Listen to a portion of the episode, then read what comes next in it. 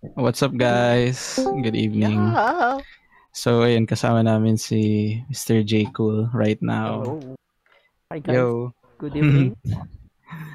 Good evening daw. So Mr. J. Cool, pakilala ko muna ano, para ma makilala ka. Ng mga Okay, hindi pa so- nakakilala sa'yo. Sige, so hi guys. Uh, I'm Mr. J. Cool. So my full name, share ko lang, Mr. Jericho Colina. So I I game stream for Hmm. three months. Pero ngayon I'm on leave. Leave is medyo nag-focus ako kasi I'm a by profession. And I teach uh, political science subject, Ooh. social Ooh, science. So yan, yun ang buhay ko for five years. Damn. Actually, And- ano eh, na natripan ko yung Pulsay eh. Kaso like, Aha. Iba yung nakuha kong course dun sa ano ko.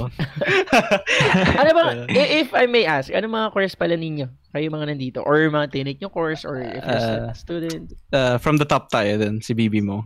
Uh, Ah, okay. uh, ano, architecture from Oh, Mm. next. Si Rascal. Ah, physical therapy. Sa Oh. first year ako sa ano, mhm. sa Perpetual Binyan. Tapos lumipat ako sa Calamba Doctors since malapit lang sa amin. Mm. Si Next. Nagsasalita ba yun? AFK. Si Elmo na, si Elmo na lang. Oh, uh, information technology from UST. Mm. Jack. Uh, ano computer science from DLSU. So guys, ilan anong year na kayo? I mean, you're in college. Mostly first years pa. Magsa Oh, second second year year. na. Second Wala year. Talaga? Second year. First, second. Parang feeling ko tuloy lolo ko dito. Sa... Kakabat kasi po kami.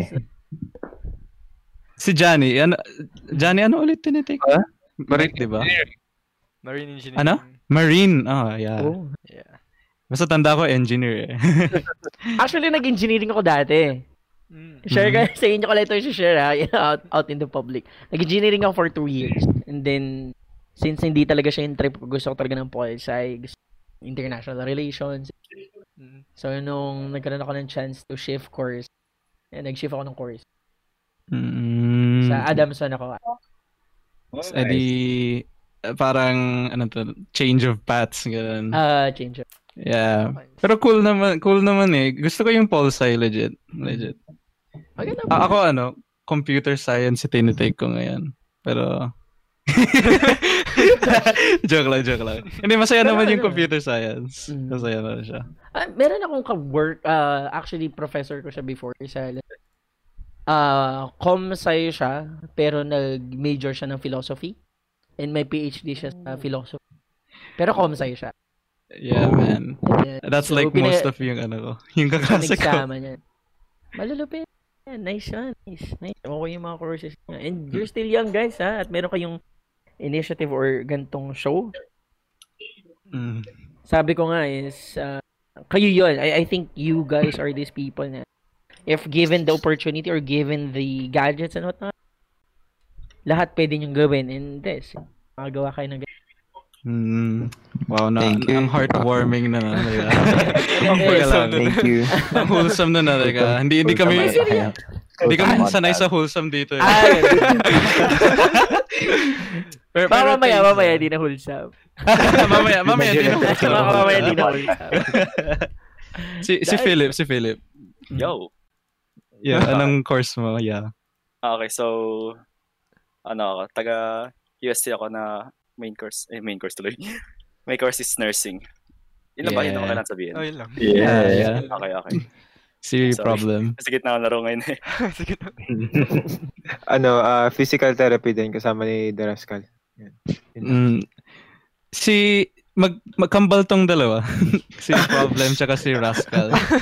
So kung magka-bosses din sila, ah, alam mo na. Ay, may couple pala dito. Hindi ko alam. Hindi mo di, hindi mo alam, di mo alam. Okay. Nandito rin pala si Ray. Ray, gusto mo magsalita, Ray? Shout out po. Hihi. Pumasok para sa shoutout. Ah, Yung nag-comment si nakikinig ako. Rafael Tapiador. Hello, sabi niya. Hi. Hello, So- Taki. He's my So ayun, y- yun yung ano natin ngayon, si Mr. J Cool. Uh, an- would we what's what, what what would you prefer us to call you for the rest of the night? Siguro kahit Jen na lang. Je? People call me Master! Master. Master. Idol. master na lang. I like Yeah. master. Gusto ko yung Kayo master. ba? Masyado na yun. Ay, kalma lang, kalma. MJ! Master J! Pwede. Ayun, sige, gusto ko yun. Master J. Sige. Master J, ito yung una naming tanong sa'yo. Anong favorite mong cake and why? Cake? Yeah. again.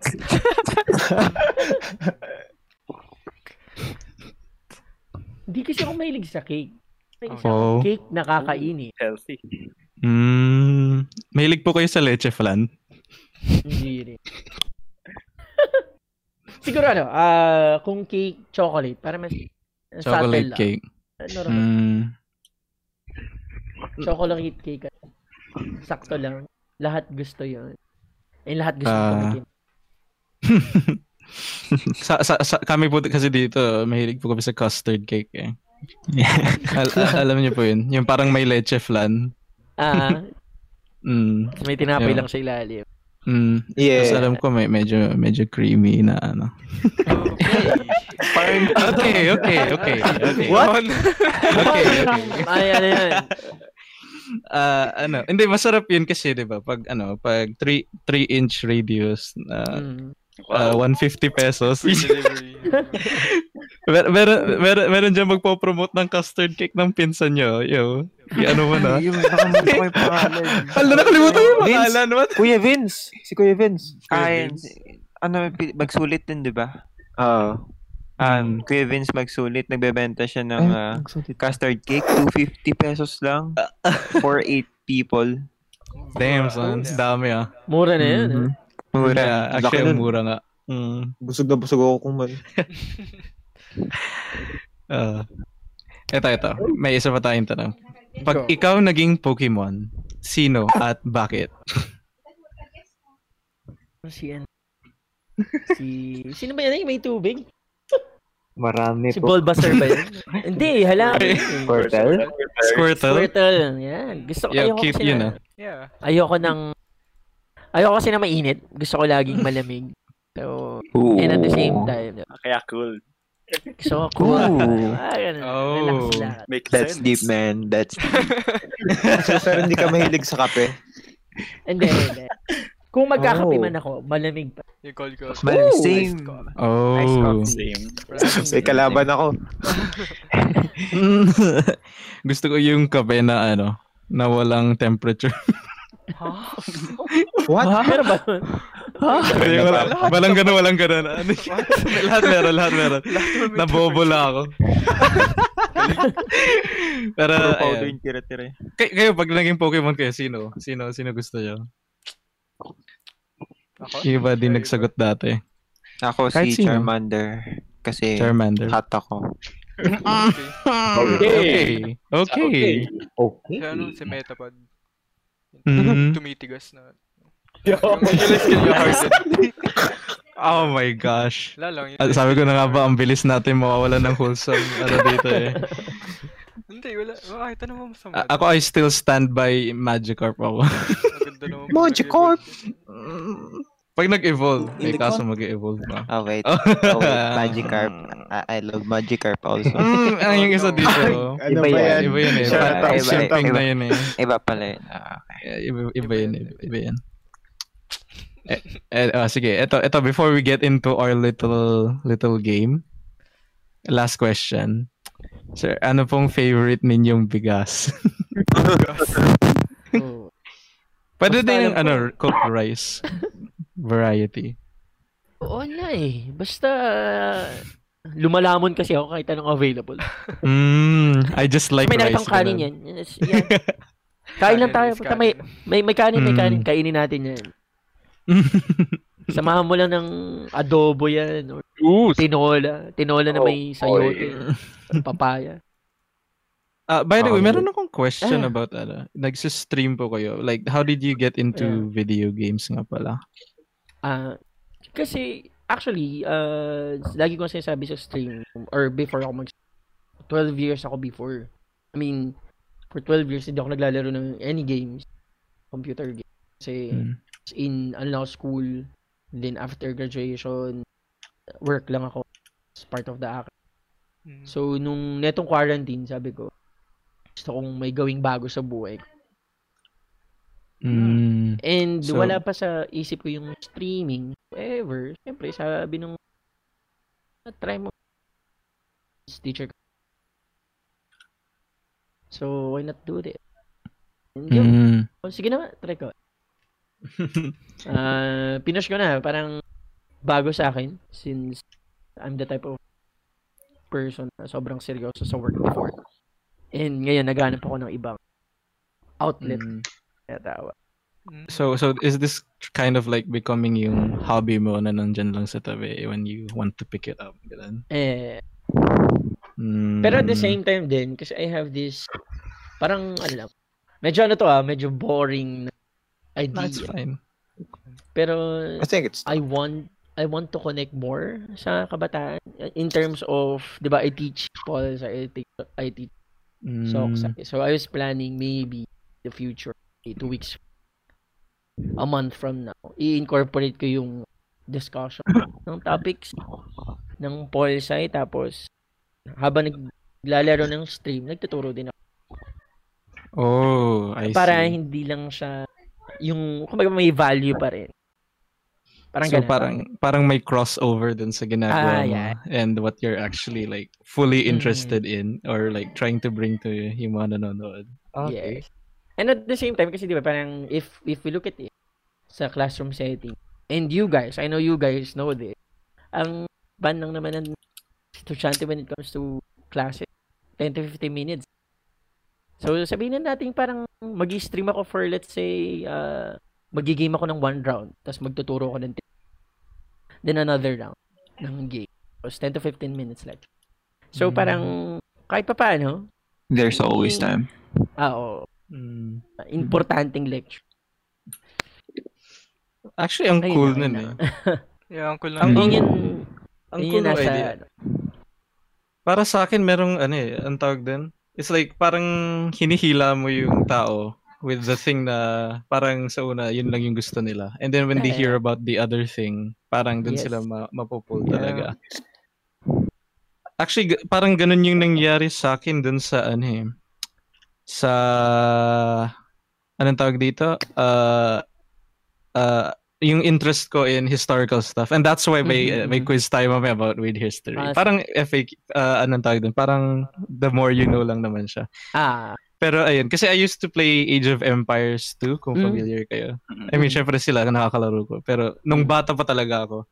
And then naririnig ko yung mga pangalan, Joan of Arc, uh, sila, ano, sila Belisarius and all that. And then, like, sinesearch ko na sila kasi like, who, who the hell are these people? Tapos, ayun, na, na, natututuloy ako in history. And ngayon, like, kada gabi, parang ganun lang yung pinapakinggan ko. ayun. So, actually, sobrang apart from uh, alam naman natin na fiction sa games, pero some games they actually have uh, yung factual talaga. Uh, magaling yung mga researchers na sobrang based on fact. mm, Yung real uh, information talaga yung ginagamit.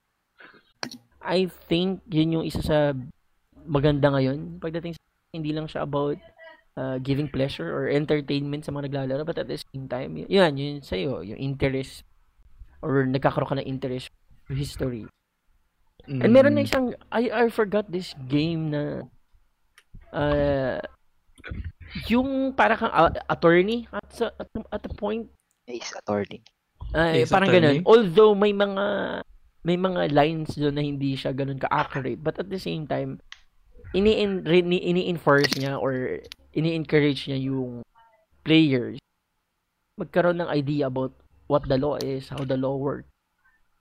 mm. And yun, that's Ang ang ano no, ang I like the thought of like bringing people in na mahawa sila dun sa ibang bagay gamit dun sa kinaadikan na nila or something, you know. mhm. I really like that. Pero for now, mamaya babalikan natin yung topic natin. Move on muna tayo sa next nating segment which is ating custard quiz. custard quiz. Um, Custard. Ito yung custard quiz. Uh, uh, magsasend kami ng certificate. custard certificate kung sino ang mananalo. Oh, legit to, legit to. Kay, you have one. Yun yung nakalagay. you have one. Pero yun, it- Ah, mm, naka-Comic Sans, tama. Yun yung magandang, ano, Chiller, naka-chiller. mm, naka-chiller, tama, naka-chiller. Or, pa, Or tapos yun, papyrus ay yung certificate of recognition. Ah, sir, sali po ulit kayo dun sa, Sige ano, na, go lang. Go. ah, paano to? Okay. So, ang mangyayari, we're going to, I'm gonna read out the question. And, ang mangyayari, kung alam niyo yung sagot, mag ipipindutin niyo yung buzzer as soon as you, ano, as you want to. Hin- Hindi ba sasali si sir? Take facts, take facts. Eh, Master J. Kaya bahala, okay lang sa akin. Malay nyo, hindi ko pala alam lahat. Or wala akong alam. Di ba? O- ah, I mean, wala po kayo dito sa ano, sa room ng buzzer. Ay, andito ako. Yan, Andito ako sa... sa collab chat yung link. Sinend ko kay Nandito sir. na ako. Or... Nandito na ako eh. Teka. Ba't ganun? Parang no, nawala po kayo. Wait, Uh, refresh siguro or rejoin. Okay. Rejoin Di, kasi yung, yung iba nandito eh. Sila Jack. Ako, dito ba? Sino si Yeeternator 800? Ano? Nawala. Pero naman tayo sa pang pangalang kakaiba. Ama, si ano yata yun? Si Richie yata yun eh. Ito, yeah. yeah. Yeah, Ayan, Master. hello? Ayan, ayan, nandito na siya. Ayan. Okay, so ayan lang. We'll just press the buzzer as soon as you know it and we'll get to know some interesting history facts, okay? Okay, simulan tayo sa mga easy questions natin. Take facts. Medyo nahirapan ako maghanap ng easy questions. Since weird kig facts, parang ewan eh. Pero yun, weird history question. Number one. Okay. Just press the buzzer agad pag alam niyo yung sagot. Jose Rizal was theorized to be which 1800s serial killer? Hmm. What? Take What? facts. Nagkaroon ng theory dati eh, on on the internet that Jose Rizal, ang ating pambansang bayani, was theorized or was seen to be a serial killer na sikat na sikat. And I'll give you another hint. Uh, yes, Bibi Mo. Jack the Ripper. Tama. Okay. Hindi ko alam ah. Yun din Yeah. Tama yun. Oo. Actually, ito yung, ito yung, ito yung theory. Ito yung theory.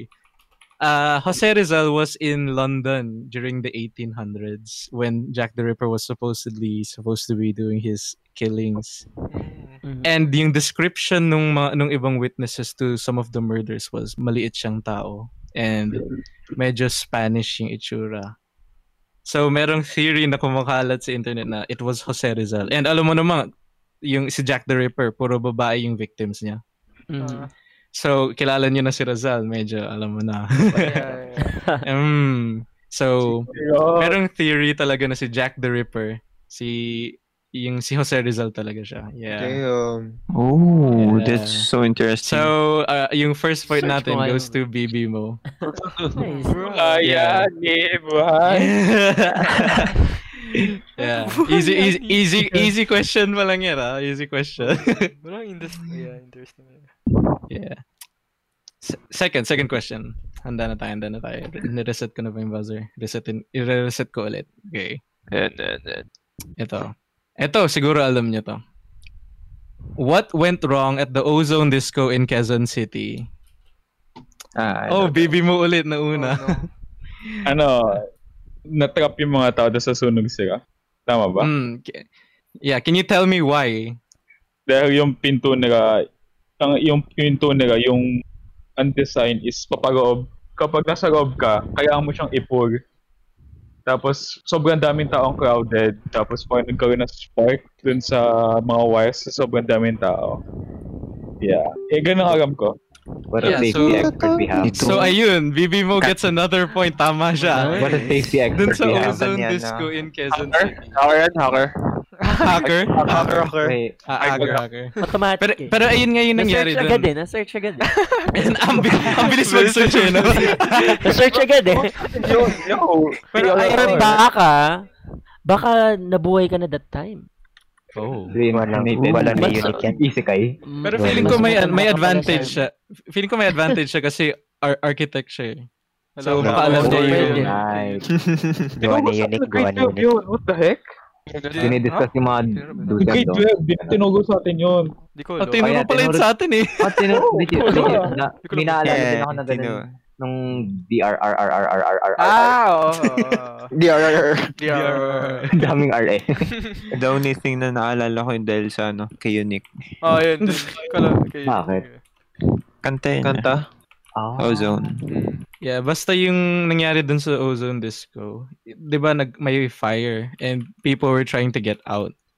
Eh yung design ng door, yung yung door na palabas, hindi siya ano, hindi siya you open, it doesn't open outward, it opens inward. Inward. So yung mga taong na, naka naka ano na, naka-push up dun sa door, hindi nila mabuksan yung door kasi kailangan nila i-pull. Eh yung mga tao nagpa-panic na, pushing on the people na nasa harap. Tapos sobrang usok. Yeah. So, ayun. An- Chinese ano yan, a- Alam ko, Chinese is sa... Para kay Ewan. Pero, ayun. Chinese ano yun? Tao ano yun? Chinese. Ano? Ah, dapat papaloob. Tao. Basta yun, Chinese. Uh, feng shui. Tawag doon. Yun, feng shui yan. Yeah, eh, pero yan, hindi sila sinuwerte. Dahil din. So, ngayon, medyo standard na, di ba, yung ano, at least Yeah. outward yung ano, yung Yeah. open kapag exit. Yeah. Yeah. Kapag more than So- 30 yung tao, dapat outward yung pagbukas. Mm. Kapag yung So- capacity ng Architect, is that architecture lesson? medyo. Sini, uh, sinira na ba yung building yan? Hmm? Sunog Sinira na. na ba yung building? Yan, na, na, ano, sunog yung building, sunog din yung mga tao. Yo, cheer. Yeah. sorry, sorry, pero Oh, it's true. Eh. It's it was quite sad nung nangyari siya and ayun nga nag nag nakapagpalaganap siya ng change in the industry of doors. pero ayun, Ngayon, wala ng door. Ngayon wala nang doors. Wala na. Cancelled na yung doors on Twitter. Yun yun. Oo nga. Bawal. Ayun. Yung kanta ng Ben and Ben. Yeah. Ah, Doors. doors. Haha, Galing. funny. Galing. Cancel na yan. Cancel. Funny. Okay, okay. Let's move on to our next question.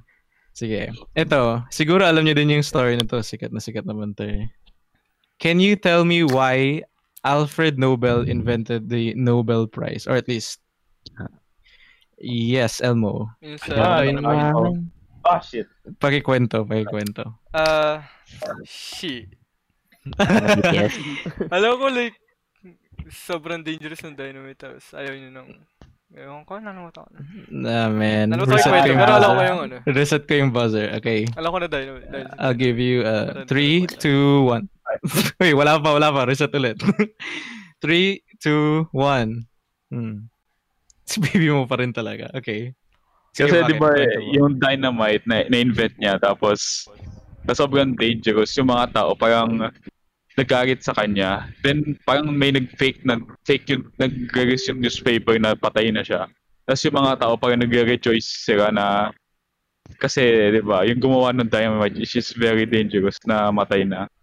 Then parang ang ginawa niya, gumawa siya ng prize sa parang para ma- hindi siya hindi magalit yung mga tao sa kanya, gumawa siya ng parang prize na kung na tapos mapapapunta yung prize na yun kung sino man yung taong gumawa ng something good for humanity. Something like that. Tama ba? Mm. Actually, you know, uh, close enough na yan eh. I'll give you the point. Pero, uh, there was something na nangyari dun. Yung, yung nangyari sa newspaper, uh, yung nangyari kasi is yung kapatid ni Alfred Nobel yung, yung namatay. And they thought na si Alfred Nobel yung namatay talaga. So, yung yung obituary, pinost siya, yung naglagay, naglabas sila dun sa newspaper and nabasa ni Alfred Nobel, nakalagay, tinawag siya, ano, the merchant of death. so, nung nakita niya yun, parang, what the heck? Ganito pala ako maalala. So, nilagay niya sa will niya na all the all his riches and all mapupunta dun sa pagbibigay ng Nobel Prize. Pero yun, tama naman yung kwento ni Bibi mo. Bibi mo, what the heck? Masyado kang OP Dami sa alam, easy ano? questions. Dami mong alam. Uy, bawal mag-google. Yeah, Pero ang bilis niya pumindot ah. Ang bilis niya, ang bilis niya kayo pumindot. Kaya tinuturo ko sa amin. Yeah. Saan? Yung pati yun, tinuro sa inyo. Yeah. Narinig ko na rin yung kwento na yun. Ah, Pero hindi ko lang maalala kung bakit. Same. Ayan. Sige, sige. Next question, next question. Ito. We're going to French Revolution times. Oh, No. Sige. So, wala halos. Jabert. Ito. Ito, sikat din naman to na ano eh. What did Marie Antoinette reply when she was confronted about the starving Yo. protesters outside the palace? Mm. Ah, Hindi ko alam. wait. Mm. Ah, Wait. ah, cake fan. The plague. Nag-sans lang siya. Labas. Labas. Wala, hindi ko alam yun ah. hmm. Ang kilala yun eh. Or, Ah. May nabasa ko tungkol pero... Ah, no. Hmm. Wala bang nakakaalam? Wala bang nakakaalam? Ah, hotdog. ah, wala.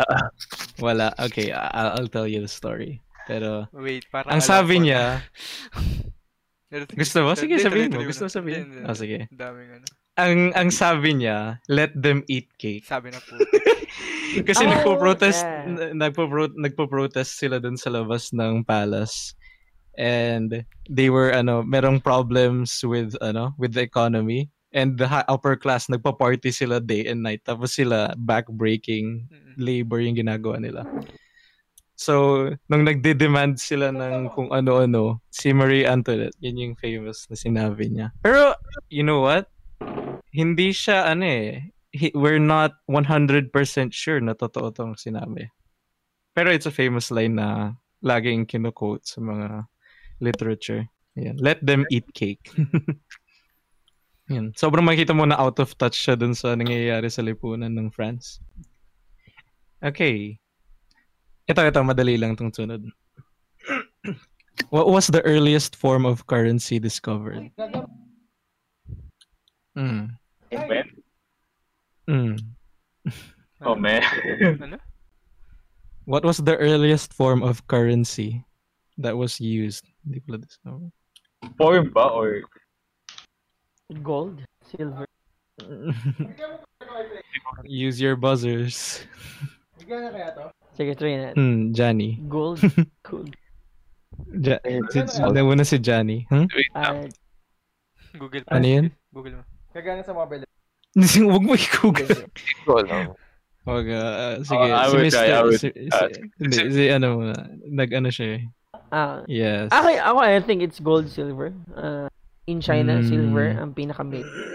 Mm. Actually, hindi po, sir. Eh, Ah, It's weird eh. Sige, pindot ulit. Reset. Sige lang, Yeah. go lang, go lang. Ano? ako. Search pa. Nagbas na ako, yo. Oo nga, nga. Mo. yeah. Sa nung Mesopotamia ata, about Wow. in silver. Tama ba? Ah, Mesopotamian era. ah. About silver. Mm, nah, Ah. man. Ah, oh man. Come Sad. on, come on, come on. Does somebody know? Favorite nating channel to sa YouTube. Huh? Huh? Wait, what? Oh. Oh. Shaquille Ako- ako ba? O'Neal. Si, uh, nauna si Bibi mo ulit. Crumbs kabibe. Mm, mm. Yan, tama Tama ba? yan. Di ba yung maliliit na shell?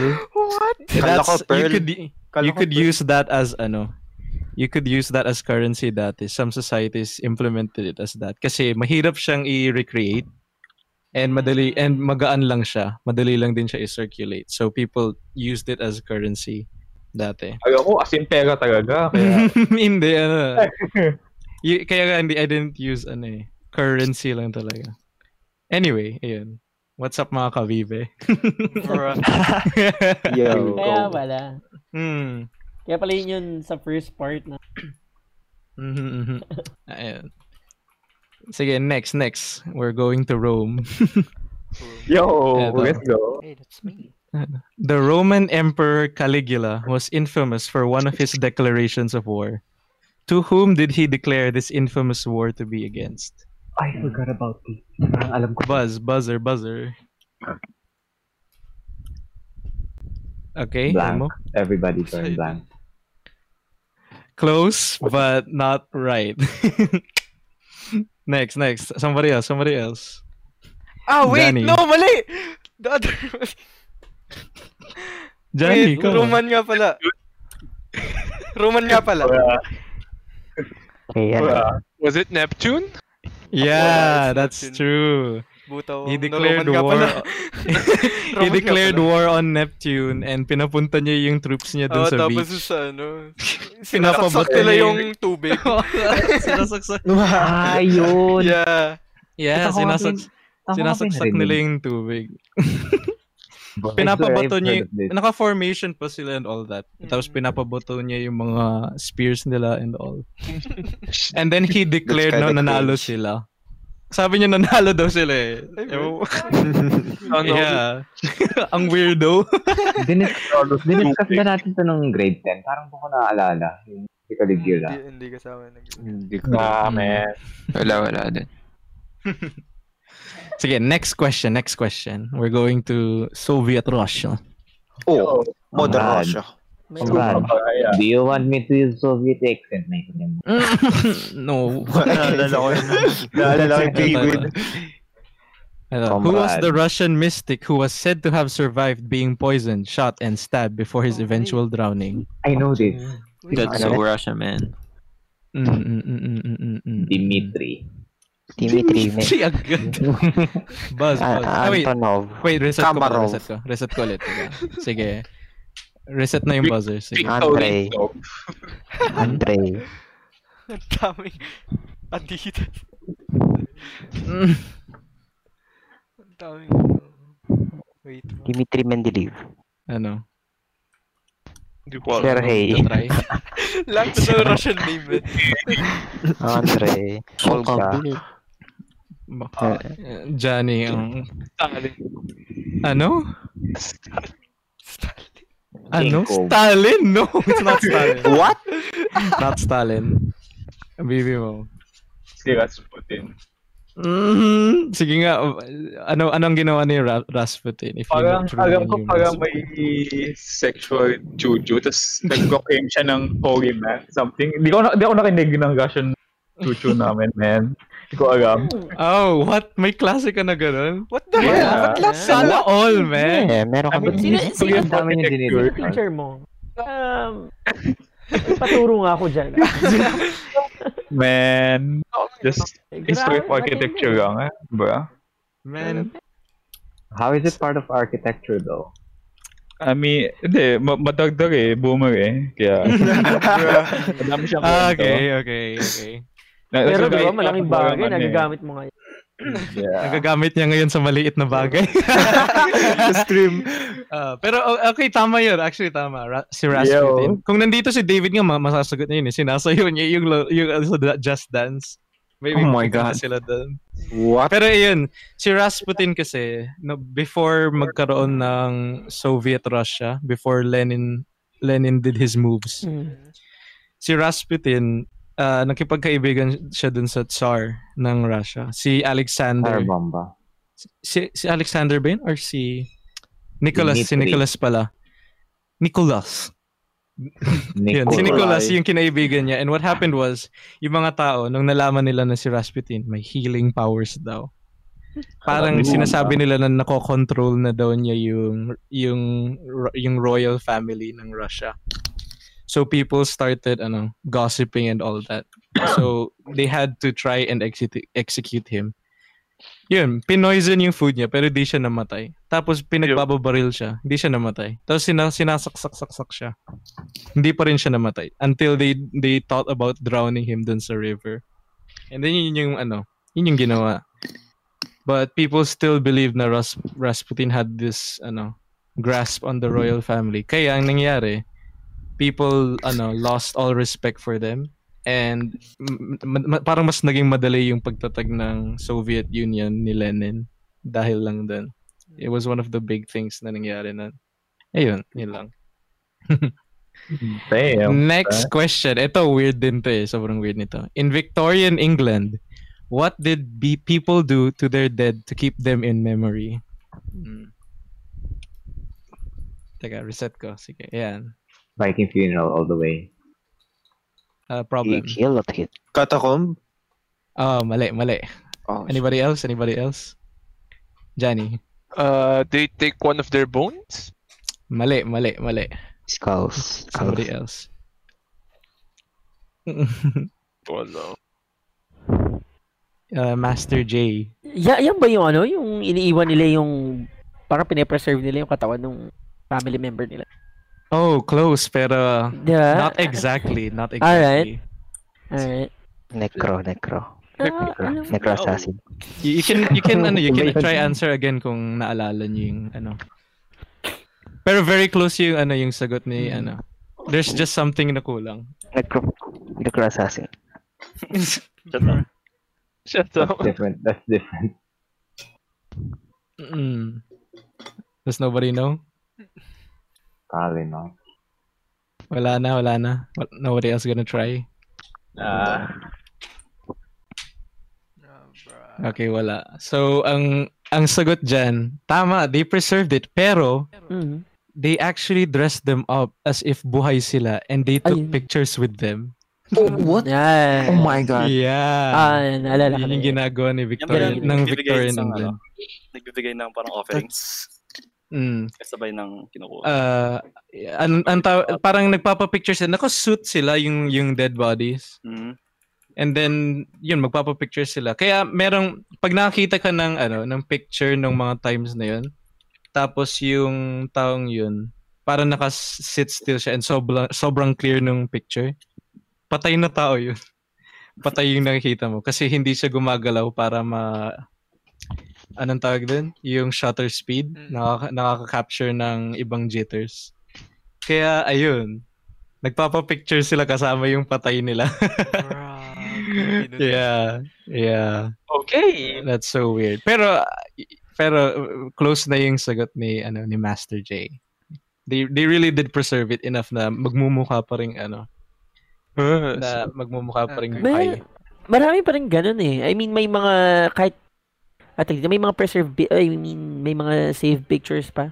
That time, parang maraming ganun Mm. before. Madami, madami madami talaga yun. their tradition, so yeah.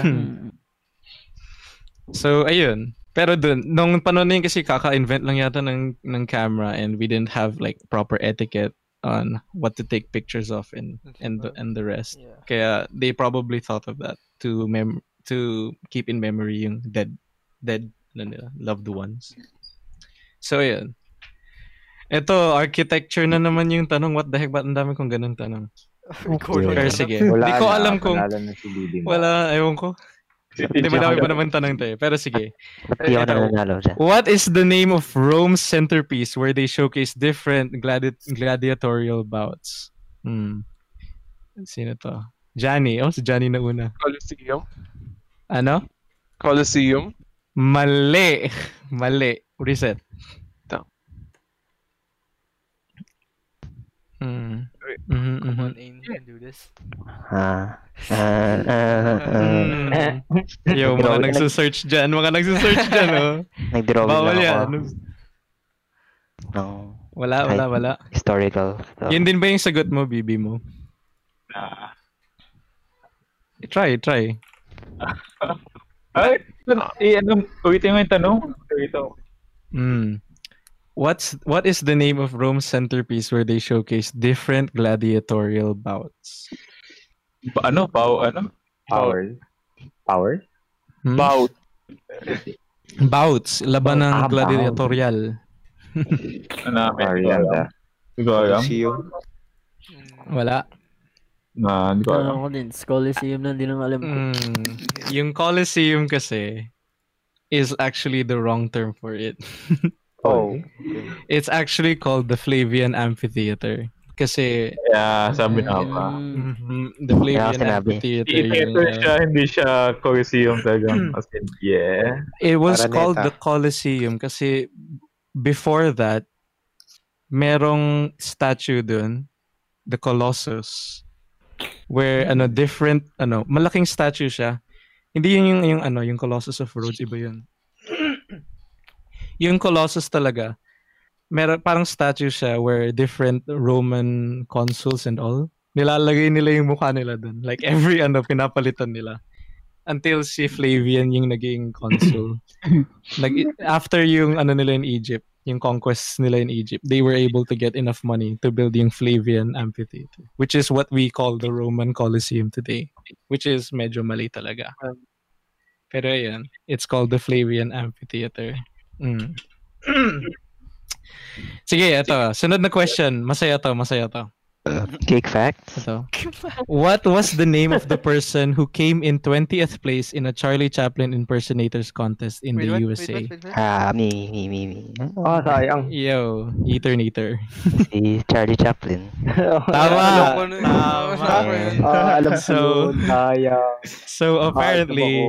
Charlie Chaplin joined the a not look contest like na Charlie ano, Chaplin. na na parang look alike. Mm, mm. Charlie Chaplin look alike contest and he came in 20th place dun sa contest na yun.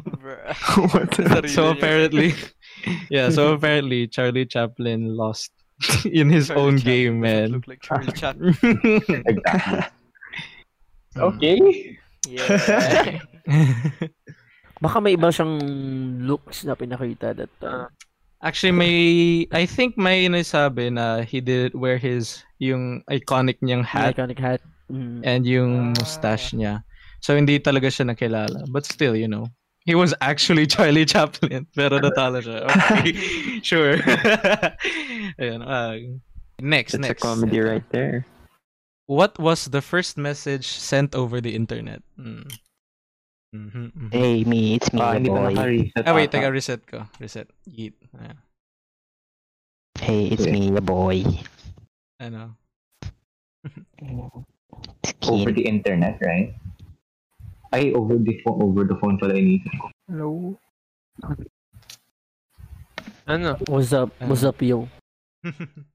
Merry Christmas. Happy New Year. Ako What? Feeling ko si Elmo alam niya to eh. Wait, ano yung tanong na DC ako sa Yung? IT eh, sa mga IT, di ba? Ano yan? Sino yung Oh, IT diba? dyan? Dapat alam Ulitin niya. ko, sige, ulitin ko. What was the first message sent over the internet? Hmm. Wait. Oh, alam niyo. like I know this. Wait. Good morning. Ano? Happy New Year. Oh, bibi muna naman. Hello world. ano bibi mo? LO. Tapos nag-crash yung system. Tama. Mm, bro, tama. Tama siya. What Ano heck? Seryoso? No, Ano? sinesearch mo, imposible. Sinerge ko eh. Sinerge ko. Eh. sinerge- Sinesearch mo yun eh, yan, sinesearch imposible. eh. Sinesearch mo yan, imposible. Hindi ko binal. Mad, man. Yo, Ano sagot daw? Ano mag-search, sagot? The, the, the, the, the message sent was LO kasi they were trying to send the word login. Ah, okay. And then nangyari L and then O and then nag-crash. so LO lang yung napadala. Architect ayun. biglang yung alam niya ano rin sa IT. Yeah, let's go. Hmm, search fishy ng aim nun ah. Fishy ng aim nun ah. Ah, Ah, sige, sige. Ito, medyo interesting din to eh. Good read din to. From the book Selling Hitler by Robert Harris, Konrad Kujau was known for forging what thing? Yung, Kampf. Wait, yung, Kampf. wait.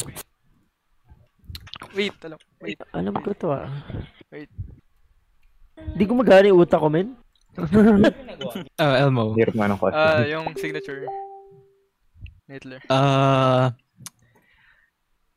uh, hin- I mean, technically, yeah. Pero hindi yun yung essence eh. Yeah. Yung buong letter, sig- Somebody, somebody, Oh, somebody, somebody. Nalo, nakapanood ko na yun. Ano It was one of those... Oh, ang bilis mag-type na na sino nagta-type nagchat ako sa Nagchat ako sa GC. Nagchat ako sa Akala ko GC. nagta-type. Galit na galit yung pag-type eh.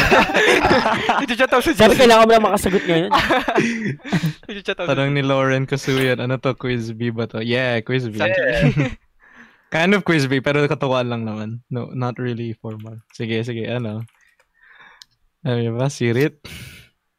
Ano yung tanong? Hindi ko narinig ba? Ulitin ko, sige. From the book Selling Hitler by Robert Harris, Konrad Kujau was known for forging what thing?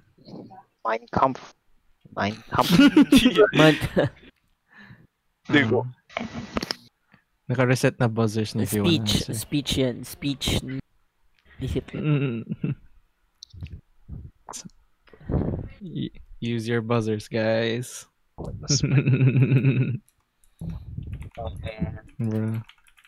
Para sa laro natin. Search. Ay, wait! No. Sa laro natin yun. Parang naalala ko na. Ah, Sinasabi ko palagi yun. ah. come on, come on. Bawat Wala ba round, magtatry? sinasabi ko yun. No, di ko. Elmo, sige. Yung ano, Journal Hitler. Yung, ah, You know what? Yeah, tama yun. Yeah. Hitler's Diaries. Yun. So yung nang yung nangyari si Konrad Kujau nakapag-forge siya ng Hitler Diaries na sinusulat niya na sobrang ano, sobrang halata na hindi na hindi siya si Hindi na Hitler. sino. And hindi nakita ng mga experts na bruh. Ngayon lang napatry. and I think it cost them like around mil, 2 million uh German marks. Basta ang laking ano nun, ang laking scandal nun na fake pala yung Hitler diaries. Yeah. Yung Mein Kampf iba yun. That's not actually like yung Hi- Hitler diaries ng war. Iba hindi yun ganun. Mein Kampf. Hmm. Mein Kampf. Hmm, pero yun, yung Hitler Diaries na fake pala talaga. Tama yung signature kasi nagsimula siya, nagfe-fake siya ng ano, ng signatures on like Nazi memorabilia. mm, yun nga yung naalala ko. Yeah, yun yun yung ano, pero yung Hitler Diaries yung ano, yung concentration ng nung book. eh. And it was one of the bigger scandals na meron sila anyway. So yan. Kasi Ah, buong diary yung finake niya, pati yung sulat.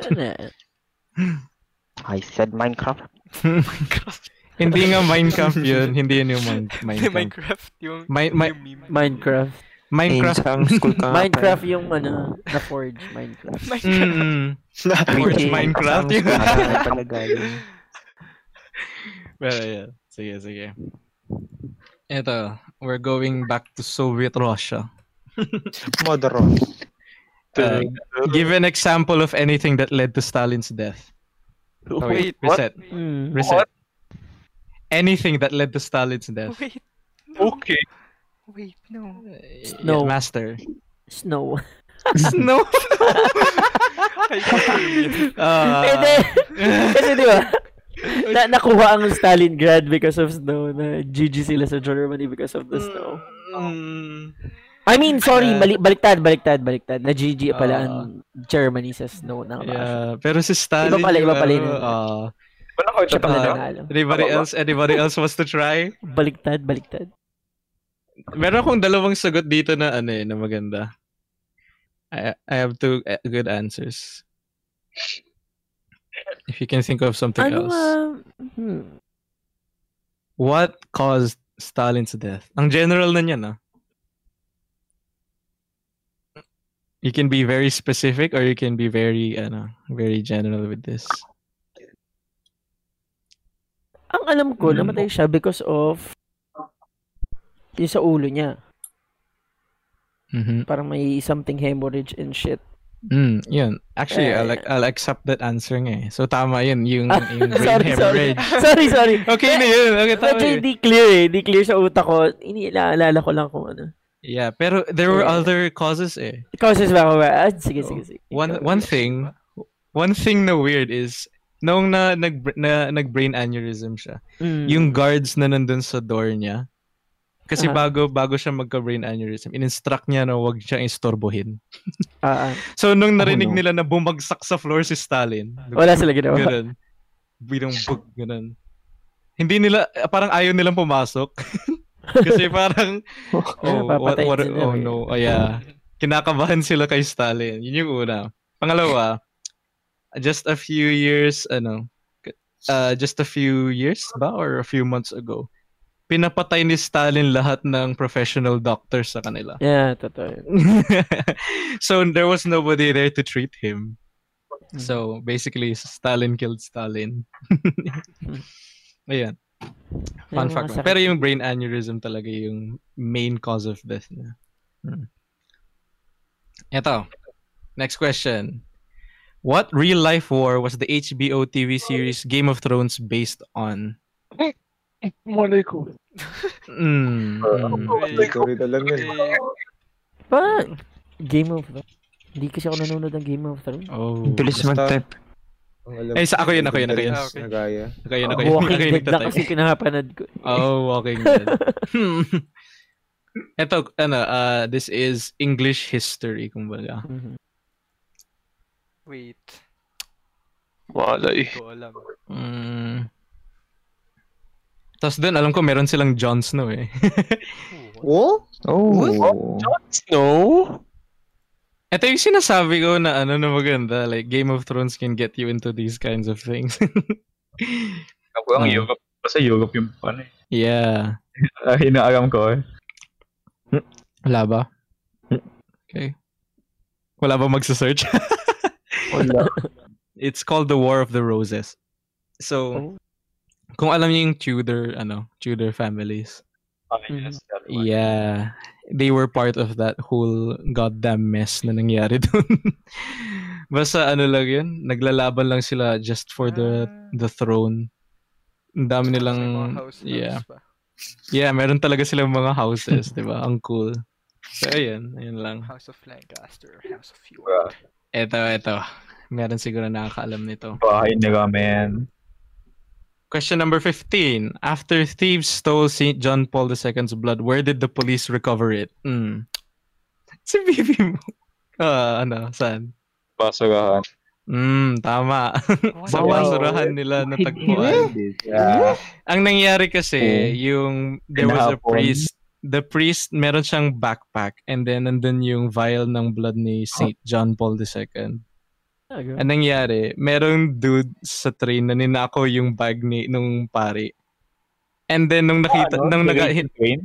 oh, nung tinitingnan train? nila yung laban, ha? Ha? Di ba ni-raid yung train? Hindi, ano? Ah, basta parang- basta nakuha yung bag, nakuha yung bag. Ah. And then nung tinitingnan nila yung laman, sabi nila, "What's this?" Tapos tinapon nila. Not knowing na yun yung pinakamahalagang thing na nandun sa bag. Pero ayun, nakita nila dun sa basurahan yung vial. medyo Eh. ano, medyo awkward moment. Great Next, money. next, next, next. Ito. When Alexander the Great was presented with the Gordian knot, how did he undo it? Hmm. Mm-mm. Huh? Johnny, Ah, pinutol niya. paano? Ah, using a scissor? Ano? Pinutol niya using a scissor or Mali. Somebody else. Saan ka nakukuha itong mga question? Ayun, walang, walang scissors ng panahon na yun. I'm, Alam ko merong scissors, pero hindi scissors yung ginamit niya. random fun fact lang talaga. Mo- nakikita. ano? Hmm. um, Ano? Wala. imatry, imatry. Ano? Try. Knife? Dagger? Something like that. Oh, man. Yung sword niya. Uh, bruh, it's Alexander the Great. he used his sword. Bruh. Kasi yung nangyari, whoever could undo the knot, parang isa siya sa like most powerful people in the world yata yun. Mhm. And then nung pinresent sa kanya, yung, kinu- nilabas niya lang yung sword niya, tapos hiniwa niya gano'n. Tapos yan. Madaming nagkritik sa kanya ng mga historians, like, why? Why is, it, is that legit or what? Ganun. GG, bro. GG easy daw. Pero yun, that's one thing. Sige. What about another thing? What did, ito Stalin na naman, what the heck, may Stalin na naman ako? What did Joseph Stalin do to pictures of him with people that he didn't like? Hmm. Ito. Does anybody know? Oh, Hmm. oh. Yung pictures, ah, what did he what did he have people do to the pictures of him with the people that he didn't like? Mhm. mhm. Binint. Mm. Hindi ko rin. Wala, sirit. Sirit, sirit, sirit. Sige. Pinatanggal niya yung mga tao sa picture. This was Talaga? actually one of the first ano, first times we've ever heard of uh, a person of that stature removing ano people from pictures. Kasama yata dun sila Lenin and Trotsky, which was yung previous admin bago siya. So, ayun, pinapa-alter niya talaga, parang Photoshop. Mm. Pinapaalis talaga? niya talaga. Grabe na. Ah, so, eh, ganun katindi yung hate niya para sa mga tao na yun. Grabe, saan mo nakuha itong mga questions mo? Saan mo na uungkat? y- y- years of just ano, years wasted on YouTube. Ganun. Pero. YouTube University. Yeah, YouTube University. Next, ito. What was Fidel Castro most proud of during his dictatorship in Cuba? Sino yun? Hindi kilala si Fidel Castro? Ang alam ko lang is yung kanilang Sorry, what was the well question? sila sila sa may pinaka the best healthcare in the world. Ulit- ulit ang Yun yung question. pinaka ano. Ano, tinanong sa akin. Pero the, the question is, during During his dictatorship niya ng dictatorship. Cuba, nung nasa Cuba. Hindi ko alam. Mhm. Um I'll give you I'll, I'll give you missile I'll give you guys a hint. It wasn't Something. military. ah I'll give you guys another hint. It's alive. Al- Wait, what? Yeah, it's a living thing. Ang alin? marijuana. Good Come answer, on. pero hindi. I like the answer. ano? Sirit, sirit? What? Wala, wala nakakaalam. Wala. Uh, sige, gant uh, I'll give you guys another hint. Uh, Fidel Castro liked his dairy products. Mm. He liked them very much. Wait, what? Bibi Mo. Cow? Yeah. Ano? Anong, alam mo yung Talaga? pangalan ng cow? Ano yung pangalan ng cow? Ba't ako? Bob. Eh, whatever.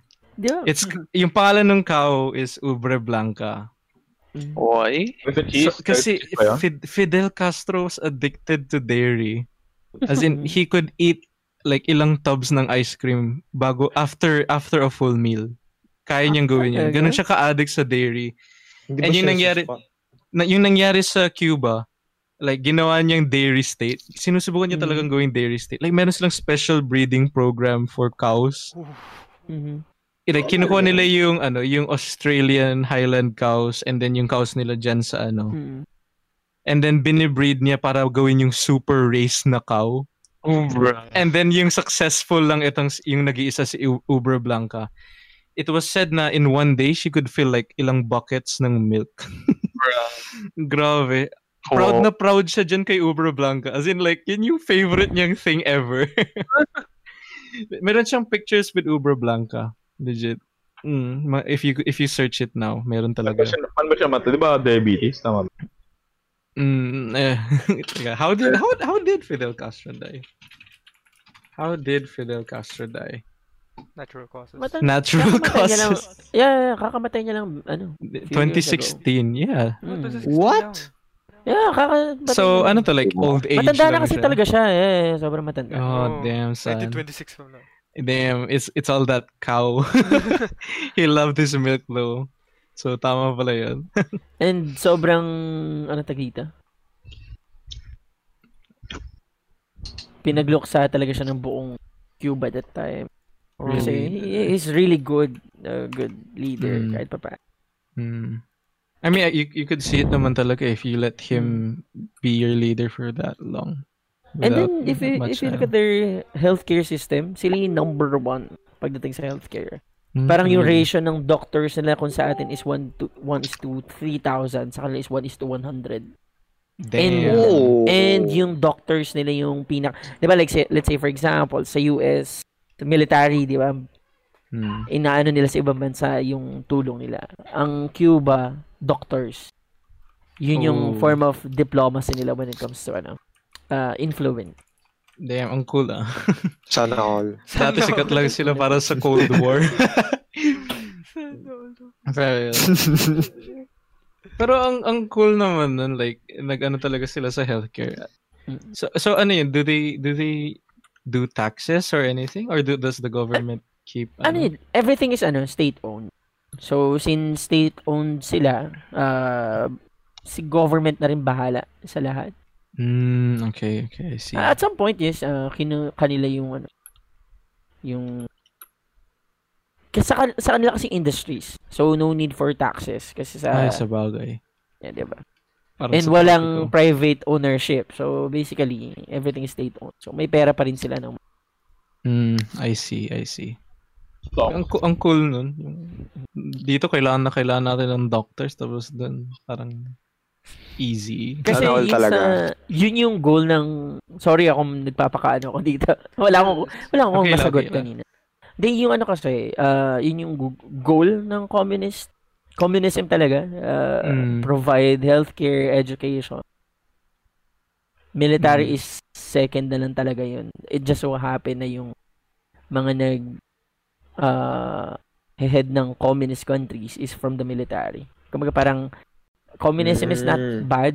Ang problema is the people behind. Mo- Sino nagko-control? Mm. Yeah, I, I- yung mga communist states na ma- malalaki yung ano, like may very high, anong tawag din? Parang may gustong, may big goal yung ano, yung leaders. Mm. Parang yun yung mga bumabagsak eh, like the Soviet Union. Like, it was all because of yung mga medyo selfish din na leaders nila. Mm. So, I guess that didn't work out well for them. Hmm. The, hindi, yung kumbaga parang the problem is the leaders, not the thought, not the idea. Yeah. Mm. So yun. Pag pangit yung leaders mo, pangit din yung execution ng idea. Yeah. Totoo. mm. Yeah. Moving move move on na tayo. Yes. Next. Next question. Pope John the 12th died while doing what? Hmm.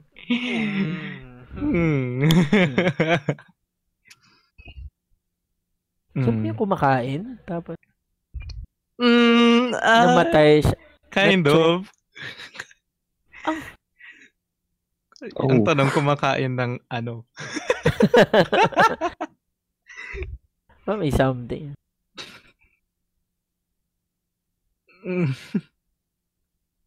You can use your buzzers. wala, wala nakakaano. Bibi mo na naman. Ano tanong? Ano? Ano yung tanong? Yung tanong? Oh, ba't ka ba ipindot ng buzzer kung hindi mo yung tanong? ulitin ko, ulit, ulitin ko, ulitin ko. Pope John the 12th died while doing what? Oh. Oh, bibi mo. Doing what? Adultery. Uh, actually, yeah. Yeah, he was having he was having sex nung Seryoso? namatay siya. What? Seryoso? What? What the hell? Uh, sabi nga ni Sam O'Neill, ah, he died as he lived. Yeah. Yeah, Kasi exactly. nga, Doon ka na, doon ko nalaman. Napanood ko yun. Yeah, oh, bro. Kasi ano nga, uh, he was one of those popes na sexually active and meron talagang list of popes na sexually active. You can Yeah, find that. whole house yung ano, yung Si fat Pope. John the 12th was one of them who just went left and right. Pati yung niece niya yata eh. Alam Yeah.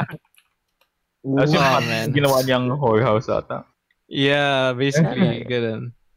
Tapos sinubukan siya i-kick out ng ano ng clergyman niya. Tapos nang walang pumalit sa kanya, bumalik lang siya sa kanya. Ah, um, um, meron talaga sa Wikipedia, ano, Sa list of Sexually active Oh popes. my god, what the hell? Wait, so doon nagagaling yung meme? hmm? Anong Doon meme? nagagaling yung meme about Pope? And, in, Or partly? naman. Matagal naman na kasing may ano na Yeah, may mga ma- ano talaga from the Catholic. Madami yeah, talaga. actually, ang dami, ang dami talaga yan. Hmm. Like, Kahit pare. Meron pa nga yung ner- yung mga nuns niya yung as in sex slave niya. mm, Hmm. man, especially yung mga ano popes before ano, yung mga lumang popes talaga. Ang dami Actually, mong may- mababasa na kung ano-ano eh. Actually may may historical uh, reasons kung bakit naging ganun yung mga popes and even yung mga pare. Lalo na yung mga paring napunta sa Pilipinas way back during the Bruh. Spanish period. Yung Yeah. kara- kasi 'di ba yung mga pare is dapat supposedly uh, nag-aaral sila ng philosophy, uh, social sciences, mga ganun. Kaso, uh, way back uh, the Spanish rule, mm, nagkulang yung mga pare. So what they did was yung mga shoe shiner, ginawa nilang pare. What? What? So, yeah, Yung mga shoe shiners sa kalsada lang, ginawa nilang pare yun para makapag-provide ng, yun, yung supply ng mga pare. Since before, they used uh, the sword and the cross, di ba? Pa, Oh, strategy. gosh. So, yun. So, ang naging pare that time was mga mga shoe shiner. So, wala sila masyadong aral, wala masyadong... Sabi ganon. Pag nahugot kang nila. Oo, oh, nahugot ng... As in, literal na nahugot na nila. Bro. So, walang... uh, nawala tuloy yung essence ng pag, eh, pagpapare. Yeah. Damn. Ah, Ke- pwede ba magtanong, are you religious or do you, you know? Ako, hindi. hindi. Hindi. Ah, I consider myself as uh, agnostic. Agnostic, okay. Mm. Pero I, at some point, I believe in God, but I do not believe in the concept of religion. Oh, I see. so, I uh, see. Finally, So, nakita ko ka pa rin. Ah, pwedeng tawagin ng religious people na God, pero pa, or maybe universe for some people. Mm. Basta merong isa, merong isa, merong creator, merong something, pero kung sino man siya, siya na yun. Something like.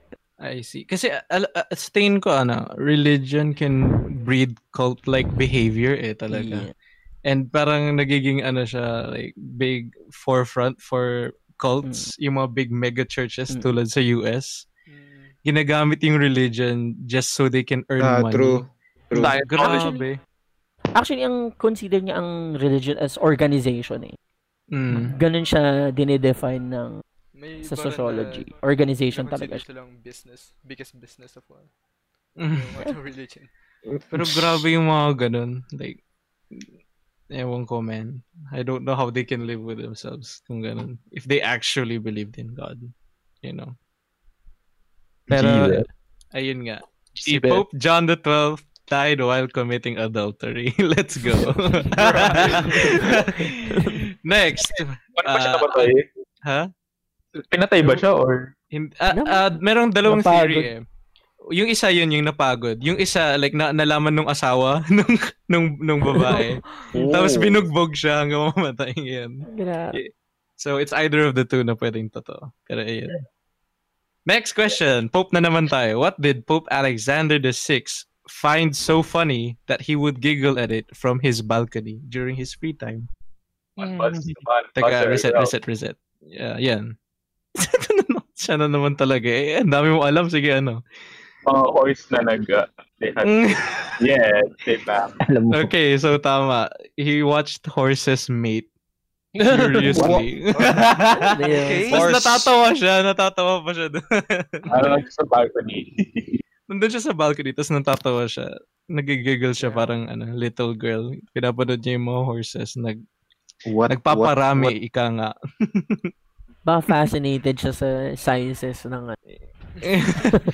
ah, yes. Yung biological, ano. Ah, yes, nature. Nature is beautiful.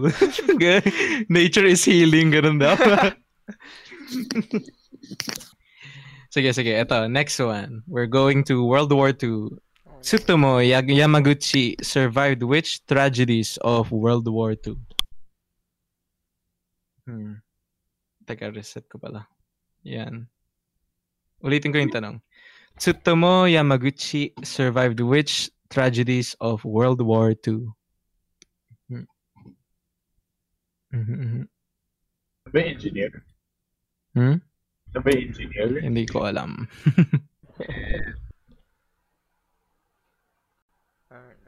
Wala ba nakakaalam? Wait, wait. Isa pa nga yung tanong. Isa pa? Sige. Tsutomu Yamaguchi survived which tragedies of World War II? Kuya ako, kuya ako ganito ah. Sige, ano? Nuclear bombs. Yeah. Tama yun. Go. So, ang nangyari, ah, nung unang araw, nandun siya sa Hiroshima. And then nung sumabog yung bomb, nakasurvive siya. And the next day, he traveled back to his home na nasa Nagasaki. Seryoso. yeah, just in time for the second bomb to ano, to drop. And he witnessed it and he he lived to actually the old age of 93. So ayan, he actually lived a pretty good life. I mean, except for that day, for those days, medyo ano yun, medyo traumatic experience. Pero for the rest, he, he lived quite a long life. Ayan. Man. Alam, ang malas mo naman nun kung ano. Or ang swerte mo kasi nabuhay ka pa doon. Isipin mo yun. Hmm. Next, next, next. Ito. Our very own Manila Hotel is known as the first building to have what installed? Elevator. Master. Elevator? Mali, mali. Ah, talaga? Mali? mali, mali. Somebody, somebody, somebody. Yung iba, ano? mer yung iba sa inyo meron siguro nito eh. Meron siguro nito. Wala. Bibi mo. Kasi yung wala kami, bidet. Wala, hindi, hindi, hindi. Mali. So, come on, come on, come on, come on. Jack. Ano, Jack? Uh, aircon. Tama, aircon. Talaga? yeah. yeah. Y- Manila Hotel was the first had the first aircon in the whole Philippines. Really? What? Uh, Okay. yeah. Yung ba yung sa may diba? MOA? Sa may MOA yun, di ba? Yeah, ewan ko. I just know Manila Hotel as a bandang thing. ano, ah, malapit sa Luneta Park. Mm. Oh, malapit Cool. sa Ado, yeah. Cool. Manila Hotel. anyway, next, next, next. What event took place in Cleveland, Ohio in 1986 which caused the death of two fishermen? I'll give you a hint. Medyo maraming nasa langit nun. Ah, hindi ko alam. Sirit na ba? Si Sirit? Pero pa, ano, It was an attempt to break a world record. Eh? Yeah. Oh. Ako yung nagtatype ah. Nobody knows? Shit. Sige. The event was called Balloon Fest 1986. Oh. And what happened was they tried to set a world record by releasing almost one and a half million balloons into the air. Ah, okay. Yeah, so mer parang publicity stunt din siya for the city. Eh, what went wrong was during that day, uh, two fishermen were lost out at sea. And yung Coast Guard, sinubukan nilang hanapin. Pero, you know, Coast Guard searches are done using helicopters. And with one and a half million balloons in the air, Hindi you can't really use your helicopter to do that. And hindi na hindi nahanap yung eh, ah, ah, nahanap ba sila? I I feel like hindi yata sila nahanap eh. Hindi nahanap yung dalawang ano, yung sailors, yung fi- dalawang fishermen na yun. And there were lots of injuries usually from car accidents and the such from yung balloons being all over the place. So ayun. Don't Pero, let uh, out one and a half million balloons over your city. Up was a bad idea. Yeah. Yo. Man. Ayun. Ang weird nun. Why would you trying to w- break a world record? Ano bang sense ng world records? Hindi ko, hindi ko magets. Ano bang appeal? Bragging niya? right. Bragging right. Yeah, bragging. Bragging rights? Pero Yes. like yung iba ang weird Pero kasi ngayon, like, meron Ang cash. satisfying kaya kapag may world record yun. ganun ba? Like, sa buong mundo na may record. Alam ko may reward na siyang pera. Ay, tsaka may reward din. May reward? Kasi Well, alam alam ko, ko ikaw pa nagbabayad eh. Kung Guinness, kung Guinness yung world record, alam ko ikaw pa magbabayad para mag-set ng appointment. Oo. Alam ko. Ano. Ako, ang weird nun. Di ko gets, di ko talaga gets yung world record thing. Anyway. Question number 24. Ito. Ano to? Bologna? Bologna ba? Bologna. Whatever. Bologna or Bologna and Modena fought over what object in a war which resulted in 2,000 casualties? Hmm. Object. Object to object. Hmm. The answer, the answer is a bucket. Bakit? Bakit? Bakit? Bakit, bakit? Uh, yun nga, hindi natin alam kung bakit. Hindi, I- it was ano, they they were trying, they were doing this whole thing na pag mer- yung well, nag-build ng well yung isa sa kanila. And then like nagselos yata yung isa. And then ninakaw nila yung bucket para hindi mo gamit yung well. Mm. Oh. Yeah, and then nangyari, like they fought over that freaking bucket. Pero the bucket was probably like another ano. Siguro merong hi- like tensions na developing between both ano, both sides before the bucket became a thing. Pero that's probably the breaking point. And ngayon alam ko sa Bulog na yata naka-display yung bucket na yun dun sa museum. Like we still have it. Oh, bro. Ganun siya. So parang tinataunt pa rin na medyo playful naman yan. Obviously, they're not killing each other over a freaking bucket. okay. Ito, another an, another war thing. To whom did Australia lose a war to in 1932? Mhm, mhm. I'll give you a, I'll give you a hint. Hindi tao. Ah! Kangaroo. Alam ko. Ano? Come on. Rabbit. An- ano?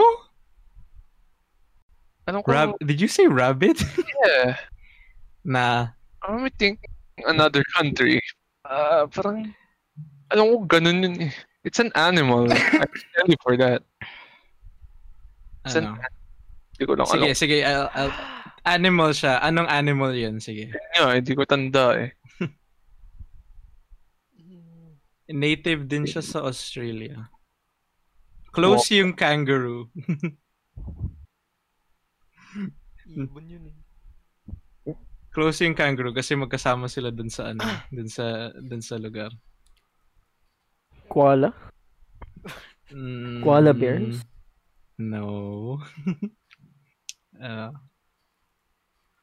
another thing close to it is the ostrich. And that's very close to it. Giraffe. ano yan? Elmo, Elmo. Ah, emu.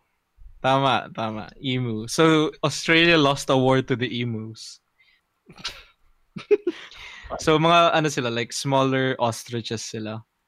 Wo- And what oh. happened was, uh, yung mga emus in Australia, they started ransacking yung farm side, yung countryside ng Australia. And uh, the government literally declared war on them. And nagpadala sila ng dalawang guy. Dalawang guys with machine guns to go and take care of the emus.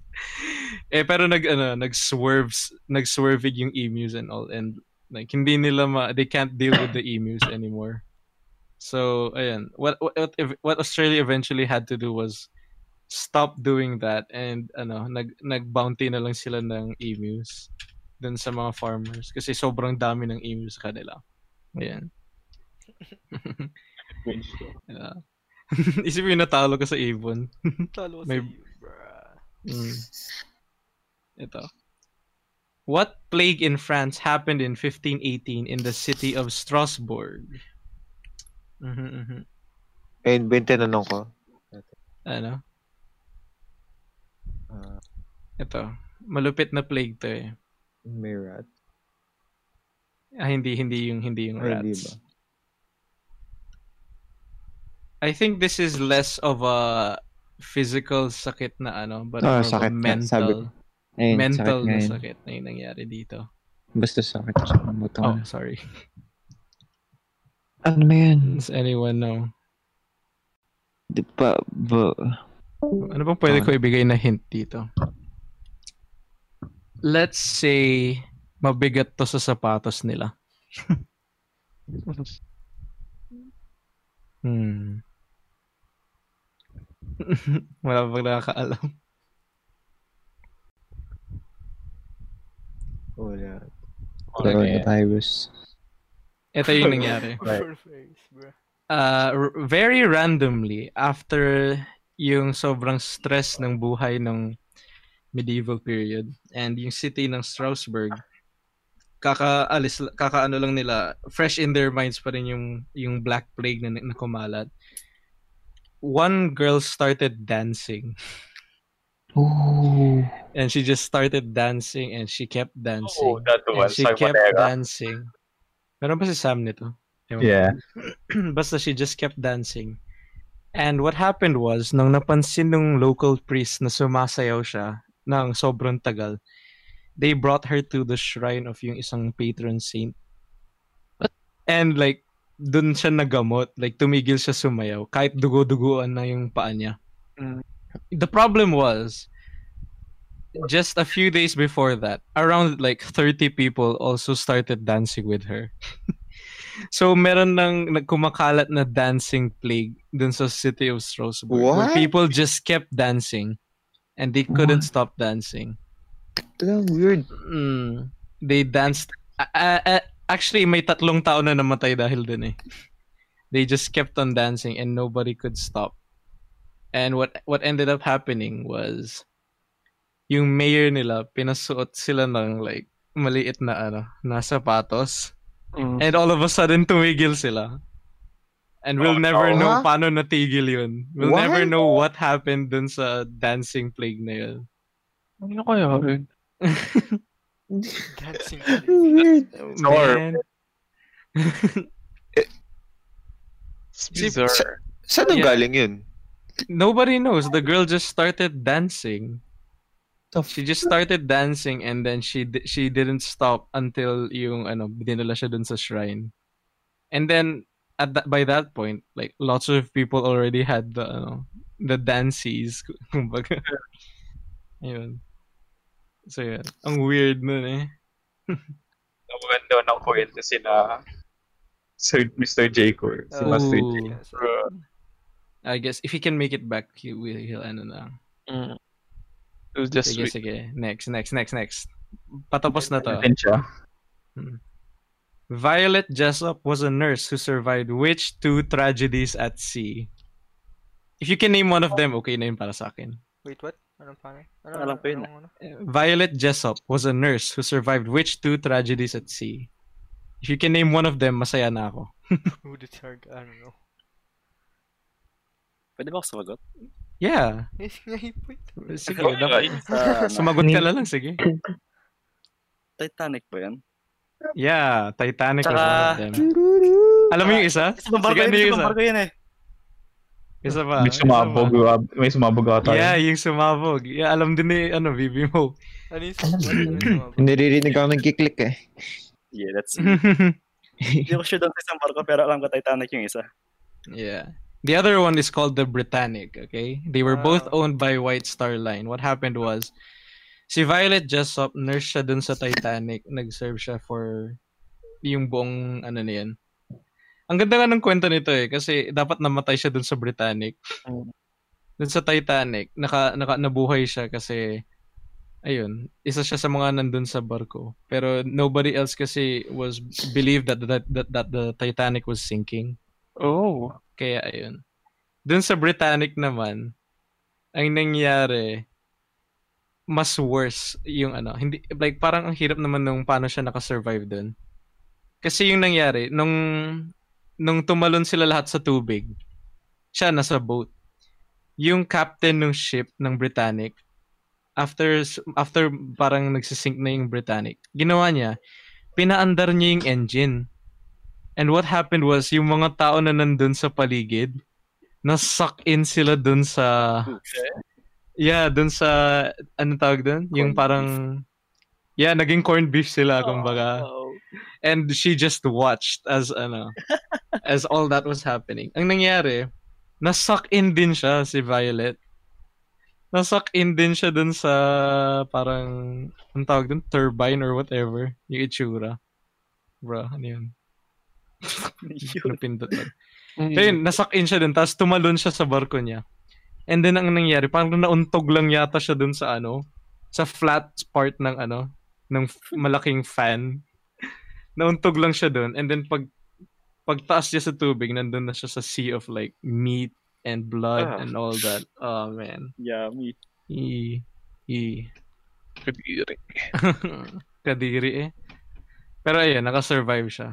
And then she, she died of pneumonia. Ha? Parang Yeah, yung nangyari dun, may ano, may German mine kasi nung World War II yung Britannic. Mm. Mm.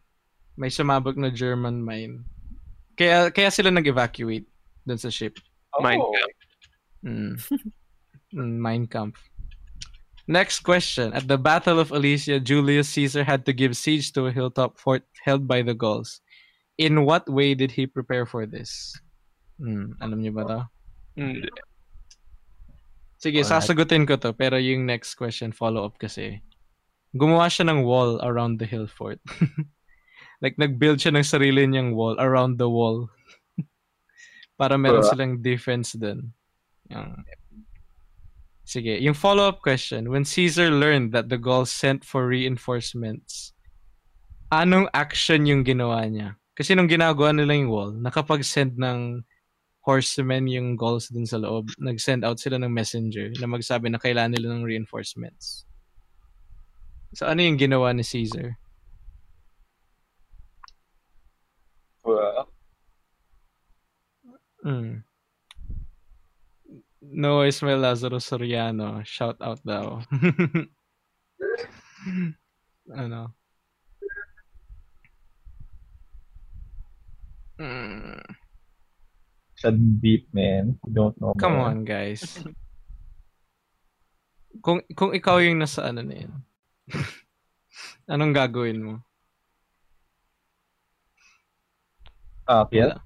Diba? Na, man. Ginawa ni Caesar, gumawa din siya ng isang wall, isa pang wall, facing outward sa kanila.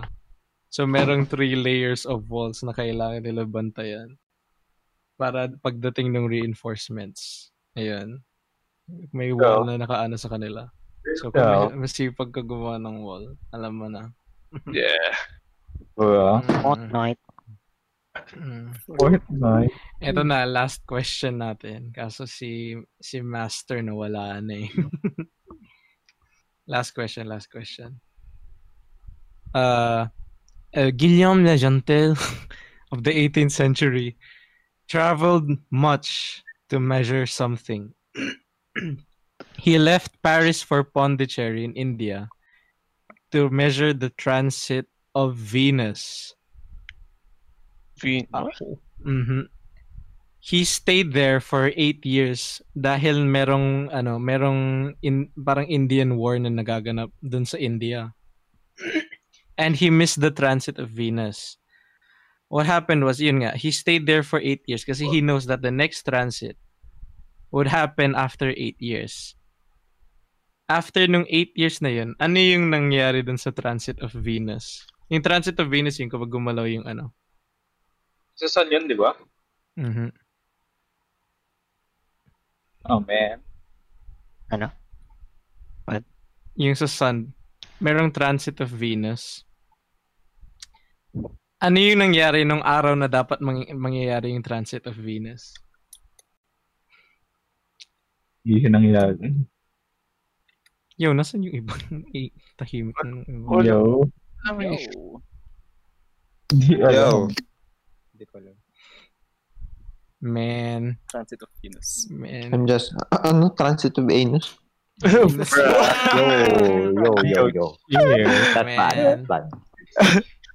Man. Yung nangyari dun, naging cloudy yung sky. So, hindi niya na-witness yung transit of Venus after 8 years of staying in India.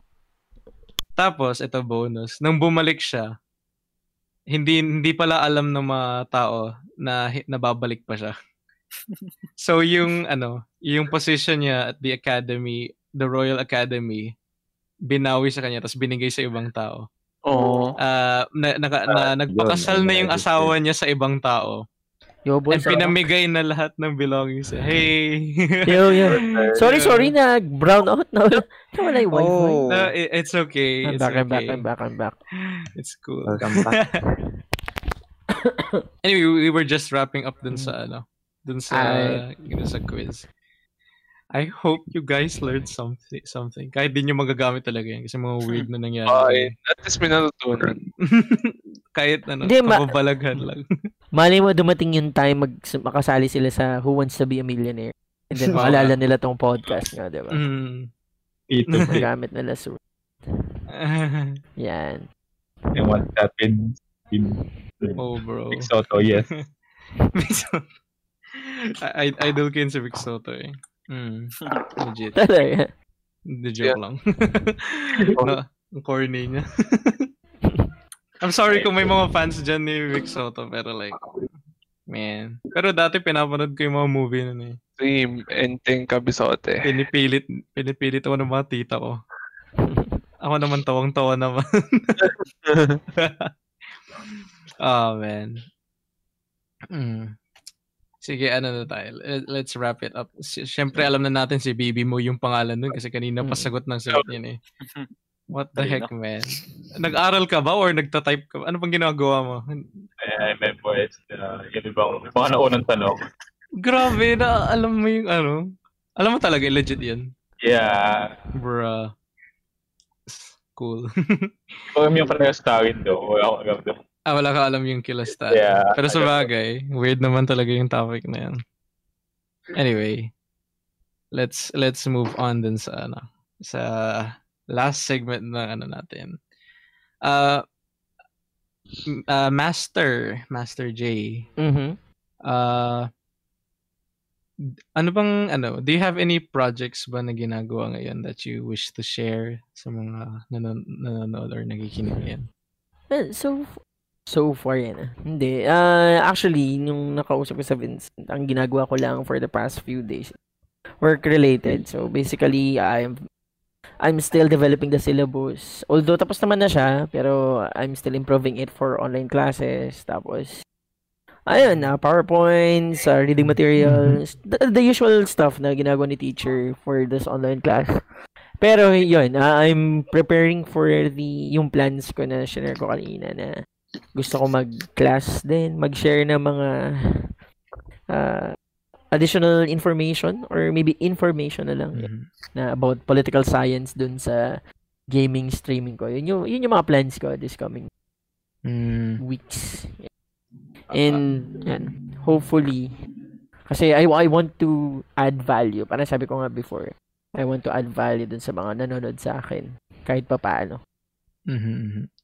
Bawiin ko kasi hindi naman ako magaling sa games eh. Ah, lahat Ayun. naman tayo ah, may medyo trying hard lang.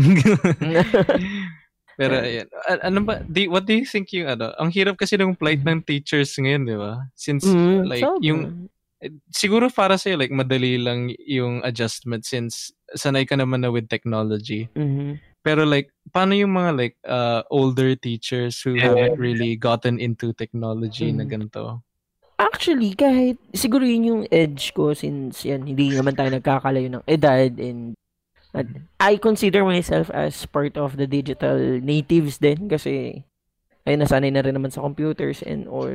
Pero yun nga, ah, challenge siya sa mga teachers na medyo matatanda na. Ah, let's say for example, I have friends in the academy na medyo may edad na nahirapan sila mag-adopt dun sa mga bagong softwares lalo na sa mga kasi 'di ba we are using different LMS uh, sa mga schools natin. Yeah. So doon medyo nahi, nahirapan din sila. Lalo na sa when it comes to ano sa ito yung gagawing synchronous classes, yung parang face-to-face classes pero online. 'Di ba? Ah, for sure kung nag-start na kayo ng class, yan, siguro nakikita nyo na yung challenges ng mga teachers and students. And ganoon din sa teachers, may mga teachers na nahihirapan sila mag-troubleshoot kung anong gagawin, so on so forth. So, I think yun yung mga challenges ngayon ng mga teachers, lalo yung mga medyo mas matatanda. Pero, I think ang one of the biggest challenge natin as a whole sa new normal na to, sa online class is well, ano pa rin, ah, digital infrastructure pa rin. Kasi, well, aminin na, aminin na natin to, hindi mabilis ang internet sa Pilipinas. True. so, kahit sabihin natin na we have internet access, okay, fine. We have internet access. The question is, do we have a real, reliable and fast connection? So, yan. Yun yung, True. yun yung mga challenges na. Yun yung pa malaking sa, challenge. Isa pa sa problem na nakikita ko is like yung burden ng ng teachers kasi obviously hindi Mm-hmm. kailangan maganda yung gamit mo if you're going to do the Mhm, things mhm. like s- like Totoo. mag magka-class ka habang Mhm. nagpapagana ng PowerPoint presentation, Mm-mm. nagpapapanood ka ng videos sa mga students. So parang you have to may may investment pa siya eh. Mm-mm. Ang hirap. Mm. Totoo yan yung, di ba yung sinasabi ng DepEd na kailangan mo ng ganitong ah, specs ng PC or ng laptop para magawa mo yung minimal task for ano for online class. Actually, sa part ng teachers, mas malaki dapat. Mas malaki yung kailangan nila. Oh. Kaya yung may one time, may nag-trend dito sa Facebook, 'di ba? May nag-trend sa Facebook yung merong tough uh, TUF Asus gaming laptop Mm. for teachers. yeah, Actually- nakita ko 'yun. Nakita ko. Actually, okay yun. Sobrang malaking bagay yun. If you're, Mm. if you want quality education from teachers, kailangan din nila ng hardware talaga na makakatulong sa kanila. And yes, pwede mo sabihin na, ay, bakit ganun? Parang overkill naman yan for online class. But actually, Mm. sobrang yun ang kailangan talaga nila for online classes. Yeah. And Kay, then, kailangan talaga na ng malakas, especially if like, uh, kunwari, ex, uh, specialized siguro yung subject mo. mhm. Siguro kung may Lalo mga magtuturo ITs. ng CAD, ganun. Mhm. Yeah, Ang bigat ng ganun. Grabe, bigat. Tapos Actually, isa-stream mo pa. Mm. Feeling ko, pero ito, share ko lang sa inyo guys, sa mga nakikinig din and you guys. Feeling ko mas, lahat sa atin burden actually online class. Pero isang burden din ng ti- burden sa teacher yung online class kasi unlike before, na para tayong class setup, magpapasa lang tayo ng submissions natin ng paper, di ba? Tapos kaya, kaya, kaya niya na yan checkan ng sarili niya sa bahay niya or sa school. Pero isa sa challenge sa teacher ngayon is checkan niya lahat ng submissions niyo online as in literal individually i-access niya yung mga submissions niya. Sobrang tedious niya. Tapos isa pa is ah, ang hirap mag-lecture ngayon sa online class. Although hindi pa kami nagsisimula, this coming Monday kami mag-start. Na-try din namin to last semester naman pero minimal ano kasi yun eh, engagement eh. Dahil bago nga, nabigla din tayo lahat sa nangyari.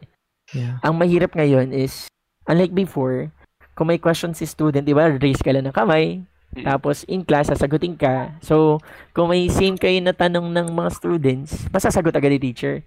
Ngayon hindi, di ba? PM. Tapos Yeah. ulit-ulitin mo. What if may sampung estudyante nagtanong ng same question? Eh, ang message nila sa'yo, PM. So, kailangan mo silang balik-balikan. Mahirap. Mahirap, sobrang mahirap. Yun yung one of the challenges, kumbaga. Yung Kendrick Online Aiko, shout out daw. Yeah. Shout out sa'yo. Salamat ulit sa stars kanina. so, ayun, ang, ang hirap, naisip ko talaga yun eh, like dati pa. Kung, like, ang hirap nga magbigay ng face-to-face class, especially for public schools, di ba? Mm. Yung face-to-face classes pa lang. Meron pa nga students na hindi hindi kaya mong pumasok. Paano pa kayo Oo. like maka-afford ng ganitong Maka-afford, gamit and all that. Ang hirap. Naisip Tapos mahirap pa, like, tinamaan pa tayo ng virus. So, bawal Yeah. magsama-sama. Bawal pumunta sa com shop. Ganun. And yung challenge dun is yung parents. What if yung parents nila is ah, hindi rin naman nakapagtapos, 'di ba? Yeah. Ah, aminin na natin, 'di ba, na may flaws sa educational system natin ngayon and even way way back before. So, Mm. paano sila? Kahit sabihin natin, sige, hindi kami, hindi nyo kailangan ng gadget, modular kayo. Eh, paano kung si parents din?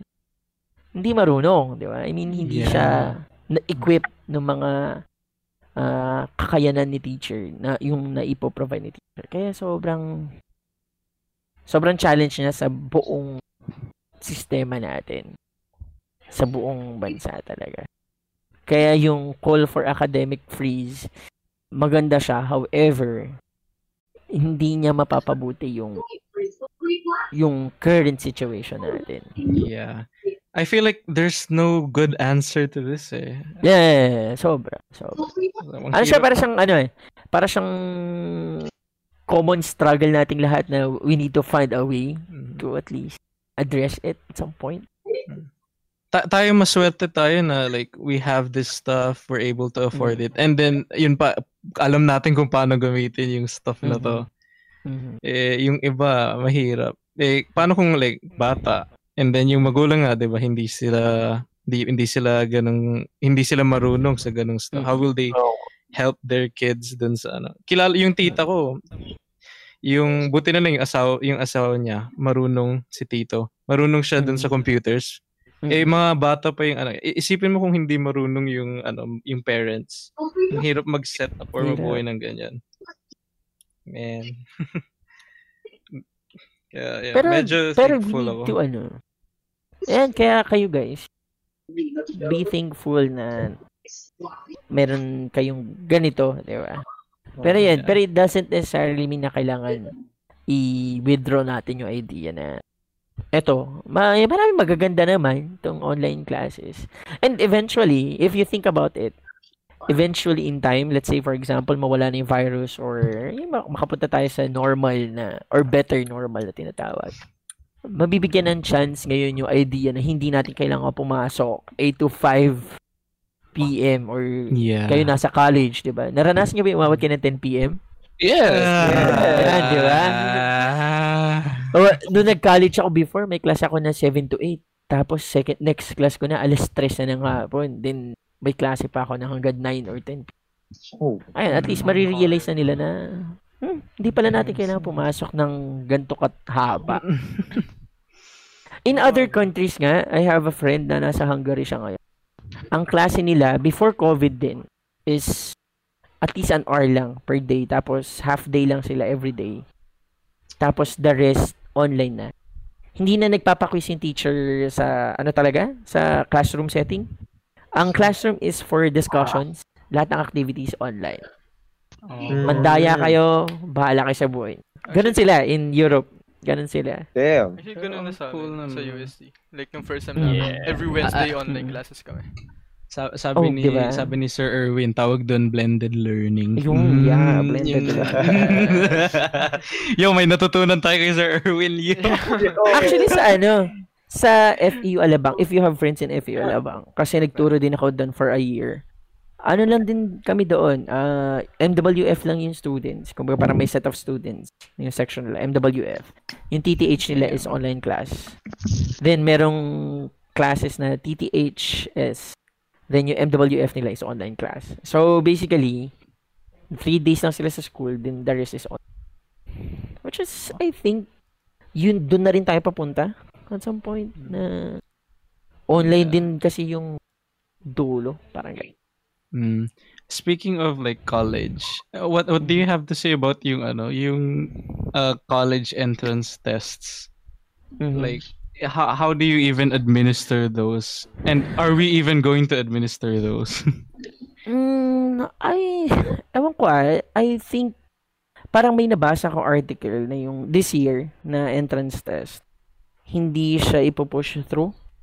Mm. Pero hindi ako sure kung mangyayari talaga siya. Pero when it comes to college entrance test, in general, I mean, kwentuhan lang naman to.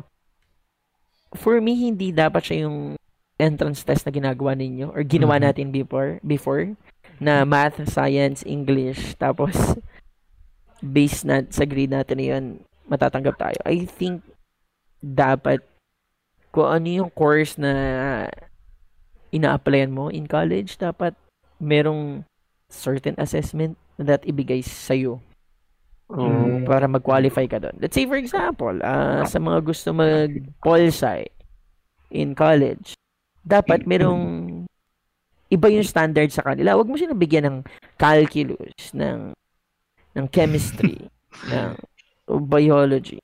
Kasi they're applying for social sciences. Mm. Same goes with ano, same goes with engineering, di ba?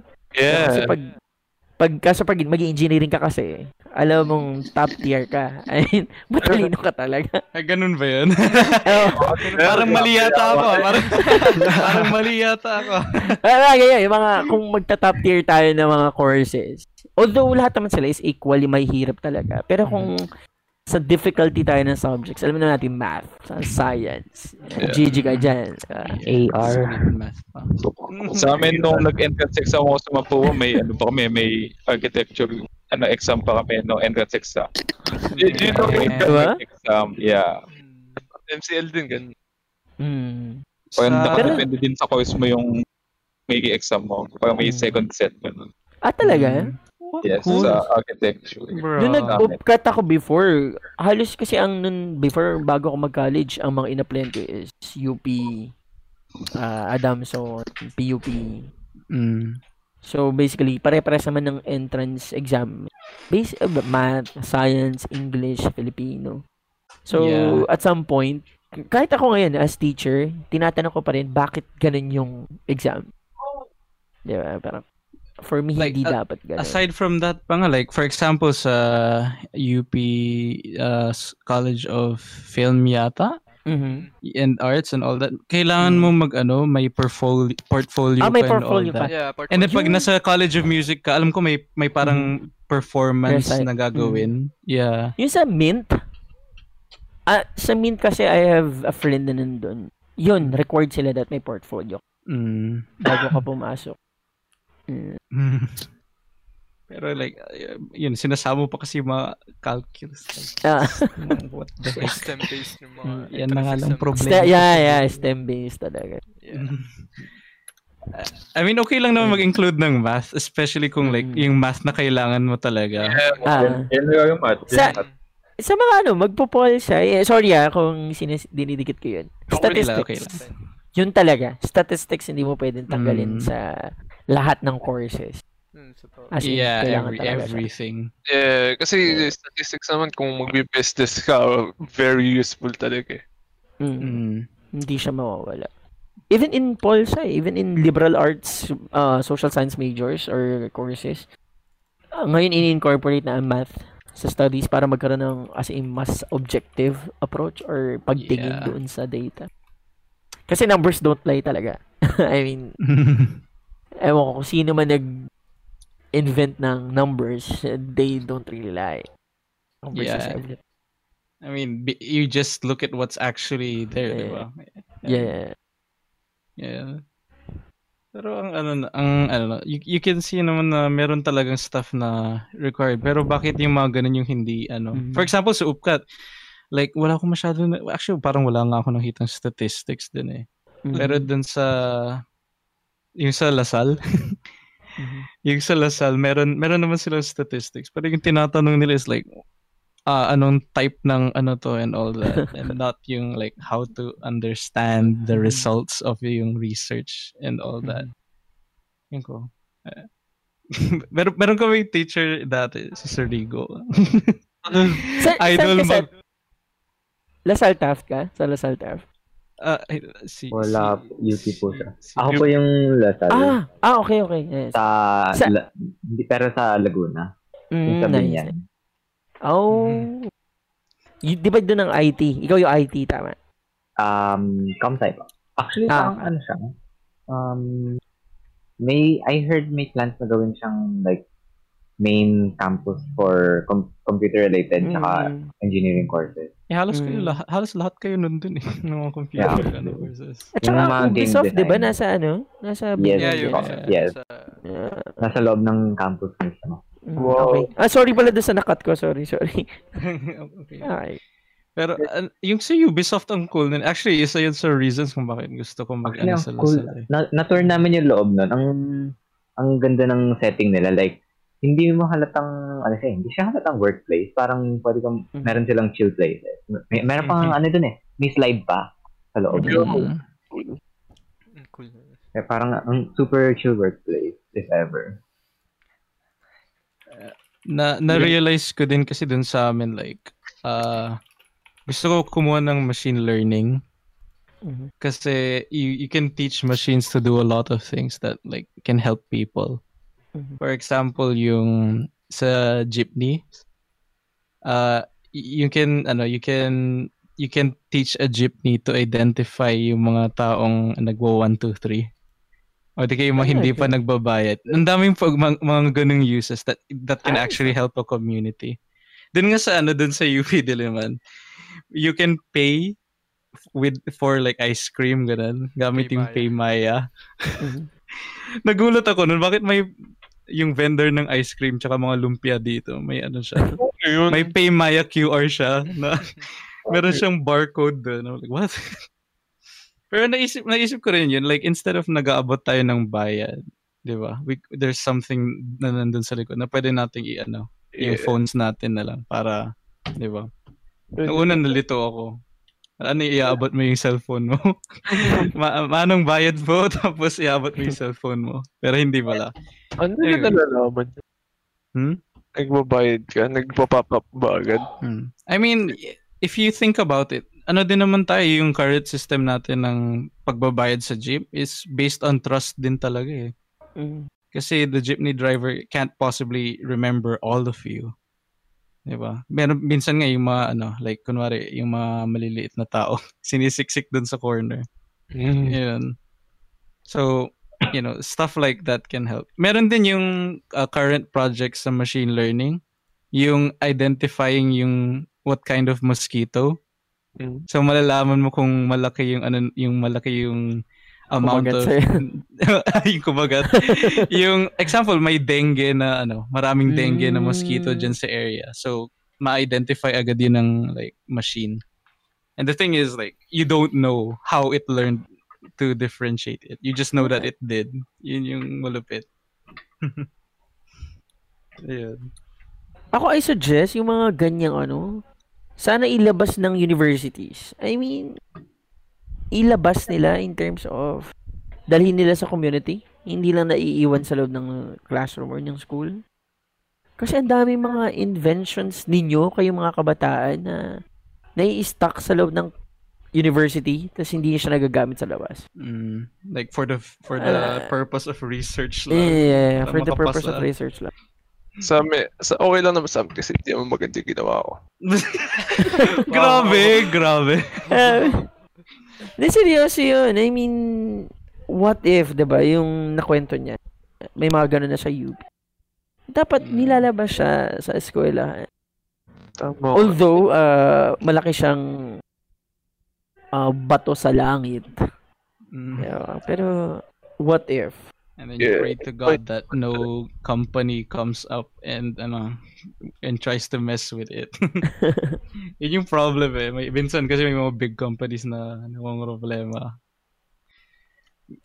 Mer- meron din akong naalala yung isang professor ko sa philosophy. Ang ano niya, parang meron siyang team na nagaano ngayon sa sa ngayong pandemic, tumutulong sila sa research. Kasi yung ginagawa ngayon, actually recommend ko yun sa inyo sa mga like yan sa inyo mga nanonood kung na, nanonood talaga kayo. uh, yung PCs nyo, you can hook it up to yung ano, yung server na ng ano computational power for COVID-19 research ka- kapag din nyo ginagamit. Pwede yun eh. Kasi yung professor ko gumawa siya ng server, nag-start siya ng server na ganun. That profe- like scientists that need computing power kasi mataas yung kailangan na ano eh, na power para mag-compute ng stuff related to yung pandemic and uh yung cure and all that. So if you can lend yung uh, GPU power nyo kung may GPU kayo or kahit konting CPU power para gawin yan. Malaking tulong na din yun para dun sa research. Mm. Naalala ko yun. Kasi ano eh, minessage pa ako nun eh. Sabi niya, ikaw, ikaw, gusto mong ano, gusto mong mag-contribute dito. So, paminsan-minsan nagko-connect ako dun sa server. Ayun lang. Ayun. What's next? Kasi ba ano, do you want to talk about uh do you have any favorite movies, Master? Ah, Ito, weird, weird, pero ewan ko, siguro hindi man siya, siya weird. Any zombie movies. As in Oh. zombie, basta zombie, Zombie good. movies. Pero ayoko ng horror. For me, zombie is not a horror movie. It's more like a adventure, Action. uh, drama, action, yan. One As of my in one, of- one of my horror favorite Zombieland. zombie movies is Shaun of the Dead. Yeah. Alam mo yan, yeah. Sobrang love trip lang. Yeah, ang ganda ng comedy and all. Favorite director ko yun eh. Isa yun sa favorite directors ko. Si Ako gusto Edgar ko is really a zombie movie, pero nakakontrol sila ng alien. Ano nga ba yun? Teka, parang familiar ako dyan. Yung... Yung... po- Yung may isa, may isang head, parang head ng zombie. Hindi po. Ah, Hindi yung ba yan? na, parang ano eh. Same director ba siya no? Hindi. Ah, same actor ng Shaun of the Dead ba? yan? Wait lang, nakalimutan. Hindi ba Land of the Dead yan? Hindi po eh. To the World's End ata yun eh. Wait lang. Ha? Wait lang. Teka lang, ano yun? Ah. wait, wait, wait lang, search ka na. Kasi, yung The World's End nga. World's Parang hindi. Ano yun? Ang yun niya is ano The eh, World's End. um may stud um barkada na Oh wait, oh nga sila... Oy, yeah, sila din pala to. Ah, okay. Sila-sila din. sabi, yeah sila Hindi ko pa ito napapanood. Hindi ko ito napapanood. maganda siya sir kasi nakakatawa Nice. it's time Sige, sige, sige, sige. like, Some, in something the new to watch. maganda siya para sa akin nagustuhan ko siya Hindi ko alam yan ah. hindi niya alam yan maganda yung ano niya Legit, di ko alam yan. ako nagustuhan ko Ang maganda is Cargo. Yeah, mag- Zombieland. Yeah. yeah Pero for, siguro kung gusto mo ng zombie movie na hindi cliche, Train to Busan.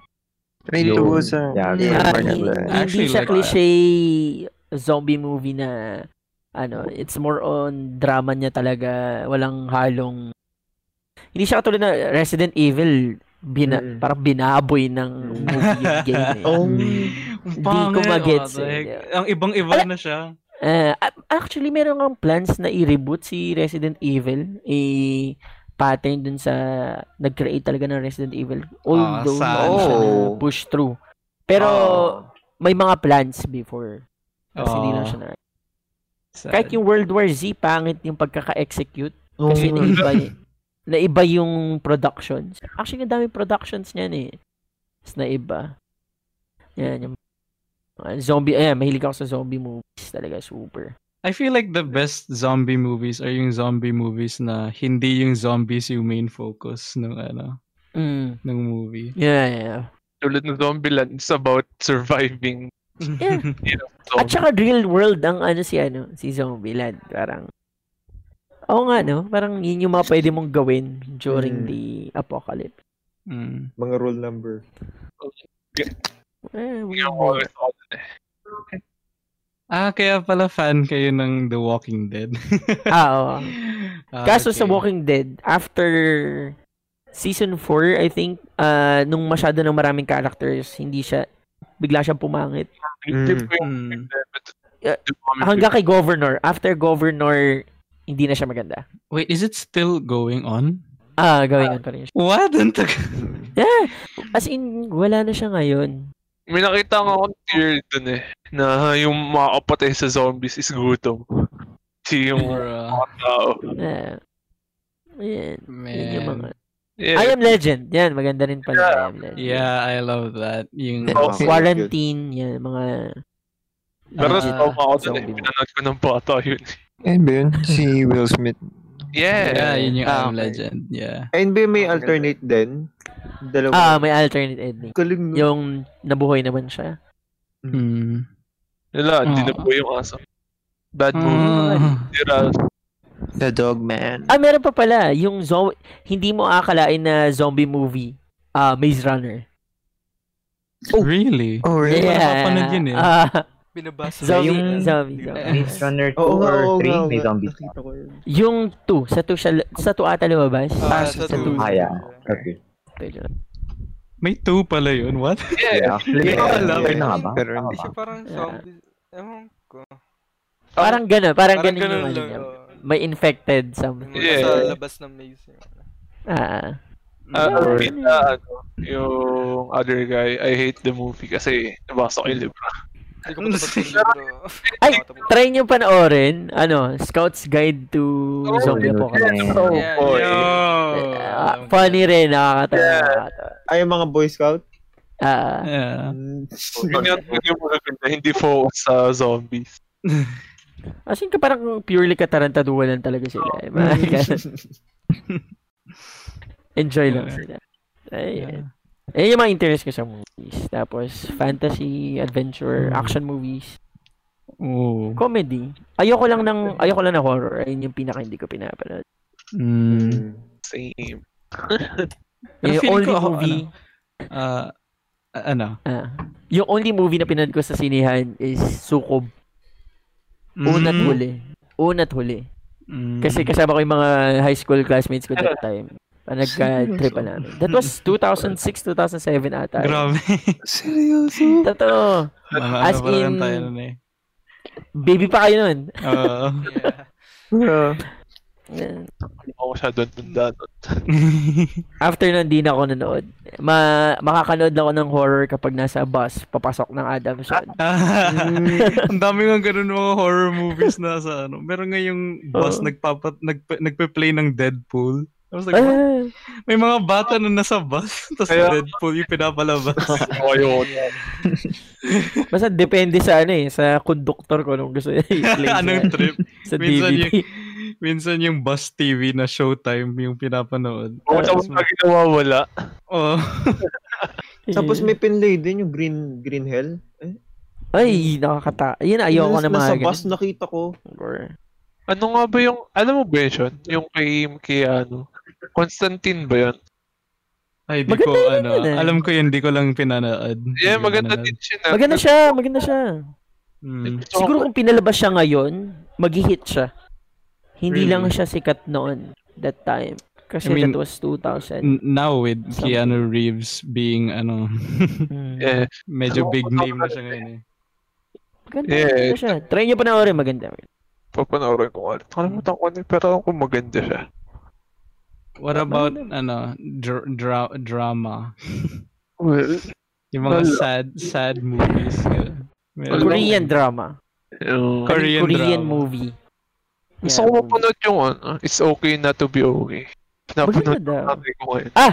If ever na may bala kayo manood ng Korean movie na as in iiyak kayo. A Moment to Remember. A moment to remember. Yeah. Let's Promise. Let's, let's Ah, take note. Yeah, na, panoorin nyo siya. Kahit gaano pa katigas ang puso mo. Mm. Iiyak talaga. remember. Yeah, it's a really good movie. Recommend po naming movie ano, Biyahe. No. Yeah. No. no. Joke lang wag po. Don't don't search that anywhere. Uh, ano, wa- wa- wag na. Basta. ano pa bang maganda? Ah, alam niyo ba yung The Ultimate Gift? Ay, Hindi. Hindi. Recommend ko yun eh. May cancer yung little girl doon. Horror ba yun or Hindi, drama? ah, ano, as in ano lang talaga siya, drama. ang, ang di Kung ko horror, hmm. Kasi puro psychological horror lang nagugustuhan ko eh. Hindi yung mga Annabelle, eh. eh. sa split, medyo nakakatakot. Nakakatakot din. Yun ba yung Horror ba split siya? yung Di ba sa- personalities? Hmm. Hindi Yeah, ko pa yeah, parang, parang more ano yun, more on psychological na ewan. Pero interesting Yung siya. nasa hospital. Hindi, yung may kinidnap na babae. Tapos marami siyang personality. Ang tunay na pangalan nun eh. And dissociative Ay, yung disorder. kalbo. Mm. Si, ano, Yeah, yung si kalbo, yung Professor kalbo. X, X-Men. Si, si Yung- Professor oo. X. Speaking of X-Men, wala pa ako napapanood na X-Men the movie. Um, Ah, Seryoso? yung mga una maganda. Pati Logan. Ito, isa pa, isa pa. Wala pa ako napapanood na Fast and Furious na movie. What? Fine. Hindi. If mana, susubukan mo manood hanggang 4 or 5. Ah, wag na yung later. Kasi yung mga latest, uh, focus na sila sa action, hindi na sa story. Oo, Um, napansin ko rin Sobrang yun. focus sa action sila. Action scenes na wala ng story. Fasten. Para maging fasten your seatbelts. Hindi nila Kasi ginawa yun. dati, ramdam mo yung story ngayon, wala. So, Like- like, I watched the earlier things to get into Mm. it. And then I stopped. Okay, okay, yan. Same, same bro. Or sa X-Men, wag yung panoorin yung X-Men na bago. Yung luma. Yung Dark Phoenix ba yun? Dark. Phoenix? Ay, basura. Yeah. And? Sobrang basura. Puro action lang talaga halos. Pero panoorin niyo yung mga lumang X-Men. Sobrang legit na maganda talaga sila. Pati yung kasama si Deadpool. Yung, Yung pangit na okay. Deadpool. Yung- Deadpool is... Oh. I mean, yung dating Deadpool yung ano. X-Men Origin. Ayun. Ay, kadiri. Ah. yun. Alam Naalala ko pa noon, yung Alam- nag-leak. Alam niyo ba yung story nun? Yung X-Men Origins ni, ano, ni Wolverine. Yung, bago siya ma-release sa film or sa cinema, nag-leak na yung, ah yung pre-production ng X-Men na yun. Ah, meron ka meron kaming copy nun actually. Ayun. What? In, Yung parang sobra, ano, yung rendering niya talaga. hindi pa nagagawa. Ah. yung mga CGI. Mm, Oh. Kaya sobrang pangit talaga. Oh wait, yun ba yung parang yung may yung kasi naki, na, napapanood ko yung mga reviews nun eh. Meron yung yung ba yung parang tinitingnan niya yung claws niya sa mirror or something? Ah, tapos wala Ah. lumalabas. Oh my god. Ah. man. Oh my gosh. Ha? Sobrang nasira yung movie because of that. Yung hel yung helicopter kulay gray na walang texture, parang gano'n. Ah, Mm. Ew. kaya madidisappoint ka talaga. Ayan yun. Logan. Ew, pero yung Logan. Actually, yung Logan napanood ka. Ang Mm. ganda ng Logan. I love Logan so much. Maganda yun. Yeah. Ang ganda. Pero if- parang, ano, sige. If ah, ako yung ano nung ano, yung sa X, sana nag-focus sila talaga sa animated na ano Actually, talaga, yeah. series Yeah. kesa movie. Ano, Mm. ano, pero Oh, may yeah. mas malaki siguro pera. Yeah, kung marami Tapos, sila ano, lalabas. Deserve ba ng Avatar yung ano, title na yun? Yung Blue Guys. The Blue Dudes. The Blue The Band. Blue Dudes. Ay, maganda din yan. Uh, para sa akin, average lang siya. yeah. Maganda lang siya tingnan para sa akin. Oo, maganda siya. Pleasant. Yeah. Okay din yung story. Mm, Although, I think na-hype lang naman siya kasi people were expecting na yung Avatar na cartoons yung ano eh, ah, yung Ah, movie. Actually, ako din eh, nung bata ako. Oo, oh, ako rin. Kaya, actually, yun yung ano, yun yung expectation ng iba before. Tapos, ay, ibang movie pala to. Ibang Pero Avatar nagustuhan pala naman yun. kasi maganda talaga. Mm. Maganda naman siya tingnan. So, yung Avatar ng Blue movie, ang pangit. Tapos nung ginawa movie, Oo. Mm. grabe. bro, isipin mo yun, mas maganda yung Avatar na Blue People. Dun sa. Avatar na live action na ewan. Oh my gosh. ang, ang, ang ano naman, merong ano, may inworks na sa Netflix kung Ay, ah, alam. May avatar. Mm. Hindi na daw sasama yung ano eh, original creators. Masyado daw po kasi Oh, yeah. Oh my gosh. sa rin sa creative design nila. Sa, Medyo, medyo nakakakabayo na. Parang, Mm. Mm, Yeah. Parang ano, dami na nga ayaw, may ayaw agad eh. Like, I mean, oh kaya lang no. naman nalag na gusto na kasi gawa ng ano. Ano? ano? Bigla na po po ito. Biglang nawala. Oo, nadi-disconnect siya. Oh, nawala. Comatose. Oh, man. Ang ano dun is, ang pagkabasa ko, ewan ko totoo ah. Imbis na Kitsu na daw siya gagawin siyang adulterated. I mean, okay Kaya- naman. Okay naman. Yung pinakagusto kasi nila, magpa-focus sila sa ano, sa political side ng palabas. Yeah. Basing say. kaya nagustuhan ko yun kasi it's a kid show. One of them. eh, kasi, Pero looking back at Avatar, ngayon pinanood, ko- pinapanood ko lang ulit siya. Parang, ang dami niyang deeper implications na Yeah. natin nakuha nung bata tayo. mm, Dati we were just like, up, ah, up, up. Tapos, ngayon, wow, Basing Say is actually a metaphor. Grabe. ah kung tandaan niyo yung scene ng ano, nakita ko lang ito, random fun fact. Yung nasa cage si Iroh, tandaan niyo ba yun? Mm, Pinakulong siya, tapos si Zuo nandun. yeah. May, meron dun, di ba, ang behind bars dapat si Iroh. Pero pag nagfo-focus siya kay Iroh, walang bars. Tapos yung kay Zuko naman, eh, siya yung behind bars. Parang ini-implicate na, ano siya. Tapos naman, ano, yung transition niya from right to left. Parang ganun ata yun. Yung scar niya, pag sinasabi sa tatay niya, tapos yung, yung wala namang scar sa nanay. It's, Mm. ang, ganda, ang ganda talaga. Nakikita ko lang sa mga post sa, sa Reddit. Mga ano yan, ano yun, uh, our movie details. Madaming ganun eh. Pag, ano, It's good. yeah. Pero, na napanood nyo ba yung Lion King na ano? Ano? Yung live action. Yung, ano opinion nyo? Ano opinion nyo doon? Uh, Sobrang hindi bagay. yeah. I mean, I don't Hindi ko Ang plano siya... kasi nung Disney, ano, in- introduce yung mga bata sa luma. Eh.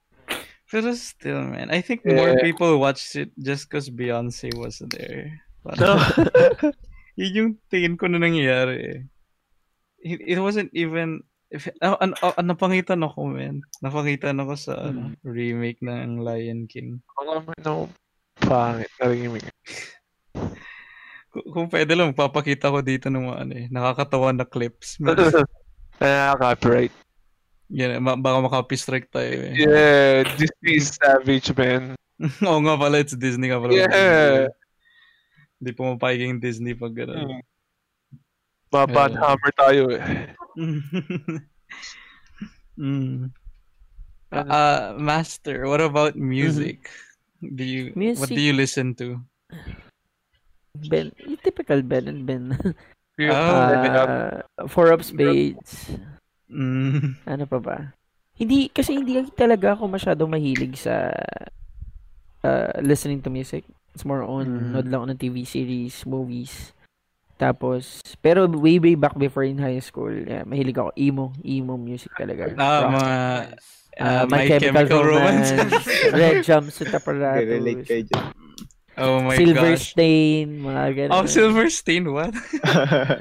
Ah, mga luma, ah, a date, ah, a date to remember? yeah. Tama yun. Oh gosh. Yung Silver Stain, what? Uh, dalawa lang yung alam ko dun to. Yung uh, My Heroine. Ah. Tsaka, ano yun? A Smi- Smile in Your Sleep yata yung Mm. title nun. Ay, Yun yun lang lang yung mga sikat nila before eh. Mm. Pero OP, alam, Kamikaze, Urban Dog. Mm.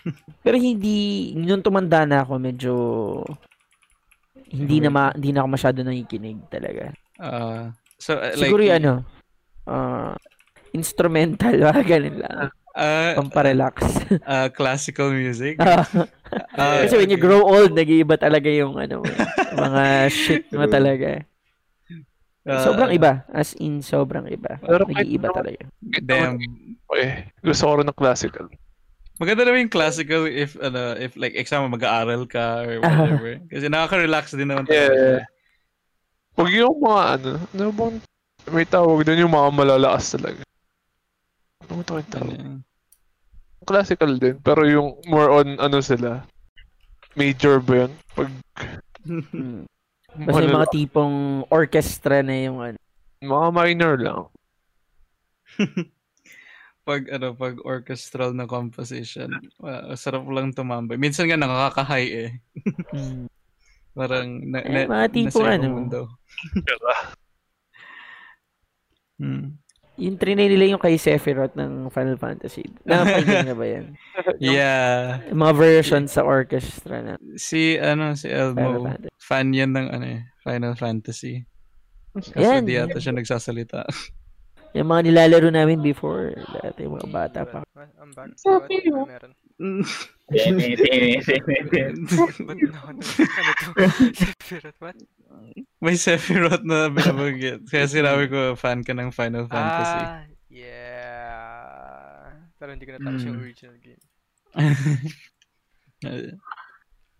Ang Mostly sa, pinakamaganda- sa films ko nalalaman yung mga ganun, yung mga uh, orchestral composition. Yung fan ako nila Hans Zimmer, ganun. Ay. Kaya kayo, when you grow old, may iba rin yung Dati sobrang gusto ko namang maingay as in merong growl, merong scream. Then eventually, ah, ayoko na. Gusto ko lang yung Ben and Ben, relax na. Yung chill na lang. Chill na lang. And depende rin siguro sa mood. Pero when you grow old, iba talaga, mag-iiba talaga. Naalala ko tuloy yung ano, di ba nagbebenta ng, tayo ng ticket nun, Arden? yung ano, yung parang tita yata. Lumapit siya, bumili siya ng like 10 tickets. Ay, oo, yung marami. Para man, na, Sino? bumili siya ng maraming tickets para man Ano pa sa pala? Ben and Ben. Yung ben, Oh. may ano, nag, ano yung Ben and Ben sa amin. Mhm. And like, yung tita talaga, as in super fan yata siya eh. Mhm. Parang, Ay, oo. si- Nabalitaan ko rin yun. Simbang gabi kasi dapat yun. Ay, Tapos oo, nandun kami sa kasama ako likod. doon. Kasama ka ba doon? Oo. Bigla- bi- yung tita, ang, 10 tickets parang 15 super fan. Tickets. Ganun Alam ko may ano, parang may pina-reserve pa nga yata siya eh. Oo. Bro. Tanda ko yun. Bumili siya na marami, tapos nagpa-reserve pa siya. So, ibig sabihin, patok na patok talaga Ben and Ben sa, like, everyone. Of- To all ages. Mm. Pero, pero ano, truly, ano, ano, gusto ko yung tunog nila. Nung, especially nung una. Kasi kakaiba siya, ano, kakaiba yung tunog niya. Parang medyo foreign na, na dinala sa Pilipinas, yung style. Kaya gusto Kaya gusto ko siya. sikat na sila sa ano, sa even sa Korea, 'di ba? Nag-top sila. Yeah, may nag Sa- may nag-stream na K-pop artist yata. I'm not sure kung Sobrang anong galing. K-pop group. Twice. Twice. Isa Ngayon, Twice. dahil, yan, dahil sa quarantine, twice. Yan, nahihilig tuloy ako sa twice. Sa. Diyan, magsalita kami dyan, dyan. oh, Jack, Jack. Ito meron What? kaming re- resident K-pop expert. No, I am not an Although- expert. Although dati, mga 2008 or 2009, uh, gusto ko yung Girls' Generation talaga. Oh, girls' yes. generation. Girls' Generation talaga. G, G, G, G, G. Uh, To anyone, wala yan. Ano tayo? Girls' Generation tayo. ay, ganun ba yun? Walang ano, uh, Ano, yun lang yung mga nagusto ko dati. Meron din yung ano eh, yung mga lalaki naman 2 a.m. Magagaling din. 2 ay, alam ko yun. Alam ko yun. Oh, gagaling din. Galing din ko man. Okay naman ang- SB19. Actually, magaling naman ng K for me ah, for me, K-pop, magagaling naman sila. It just so happens siguro yung cultural differences lang kaya may mga Pinoy na hindi gusto. Pero maganda naman sila. Mag okay naman. I feel like ano nga eh, I think the Philippines has fully embraced K-pop eh, being a be- being a thing. And I understand kasi ano, al- alam naman mag-training ka ng ganung katagal tapos hindi ka ma hindi ka papanoorin ng mga tao. Ang galing Mm. kaya nila. Pa- Paano nila natitiis yun? Marami, marami din nga. Toxic Malaki kasi kasi sa kanila talaga sa Korea is talagang profession sa kanila yung yung artist. Yeah. At saka sa kanila, ah, kung hindi ako nagkakamali, parang meron lang years lang, di ba? Let's say, for example, may group ka. Parang may certain period of time lang kayo na mag ah, pa-perform. Tapos kailangan nyo rin mag-retire to Mm. give way sa ibang artist. Yeah, kasi maraming minamanage yung agency eh. Parang ganun sa kanila. Kaya, unlike dito sa Pilipinas, kung sino sikat, sino yung anak ng sikat, yun lang. ano, ah, ano pala niya? Yung anak ni Manny. Yo, chill. Bro. Yo, Ano Yo, na? chill. Ang laking issue. Hindi, na, na, na ano, na, Hindi. naalala ko lang. Hindi, pwede naman natin siya, ewan ko, pero for me, okay lang naman yun. Yeah, yeah, yeah, yeah. Wala Diba? Totally, totally okay, Wala okay lang naman. Kung ano yung hilig niya. Hindi naman niya ginagamit yung pangalan ng ano. eh. Yeah, Kaya yeah. nga eh. Yeah. Sila lang- naalala ko lang yung issue ng ano. Kasi No. like, ang weird naman, bakit like, the dude just wants to do what he does. Mm. Yeah, Yeah. Let him be. Wala naman siyang ano sa pangalan. At saka, actually, pwede naman erase yung issue na yun. Pero, remember, ang proble ang kalaban is yung sistema, hindi siya, di ba? Yeah, true. I mean, the industry, yan. The industry itself yung problem, not the person na gusto pumasok sa industry. Paano kung gusto naman talaga ganun? Di ba? Eh, ginagate yun eh. So, Pero um, ito ah, uh, due to technology ngayon in internet, hindi mo naman na kailangan ng malaking companies eh. Hindi mo na kailangan ng, ng Star Magic, hindi mo na kailangan ng Star Records, or GMA, or even whatever radio station. May, yung- may camera ka, meron kang microphone. That's it. Kayo nga ito, let's say this podcast of yours. Ano lang gamit ninyo? Laptop. Di ba? You have your Yeah. mics. And then, now you have a show. And Yeah. siguro one day, hindi natin alam, di ba? Your your show will be one of the greatest shows on earth. Wow, sana. Yeah. Yes, uh, Sana. Ano ba? I mean, this podcast Nasa- is 200,000. yeah. Hindi natin alam. I mean, for me, for me, darating din tayo doon sa point. Kayo, darating din kayo sa point. And your guys are young. Grabe. Ngayon ko lang nalaman, Eh, Akala ko mga graduating college na kayo. Oh, no. Akala mga second year No. lang kayo. mm, medyo naive, ano. Hindi, okay yan. At least you're exploring. I mean, you're exploring your youth. Yung technology na meron kayo, you're, you're using it for something na, ayan. Ito, itong trip ninyo, di ba? Mhm. Yeah, good, yan, good, nice. nice. Kaya, yan, kay Manny, young Manny, di ba? Young Manny. kay young Manny. Gawin niyo lang yung shit Papoy. niya. May nakita And to all artists out there, just do your shit. Kaya niya na yung ibang tao. Yeah. Nakita ko ako eh. Titigil lang daw siya pag nakapagsuntukan siya. Pare sa tatay. Oo. Aba, patay ka doon. Para ma para feeling ko masuntok ka lang ni Manny, hindi ka nagigising ng one week. Grabe. Kasi kahit di naman siya nagka, ano eh, nila malaban. Si panigurado nagpa-practice pa rin. Di ba tatakbo si Manny na ano? President. Yes, President? Let's go! rumors lang ba yun? Alam ko Ah, legit rumors. Yeah, legit yun. Rumors. yun.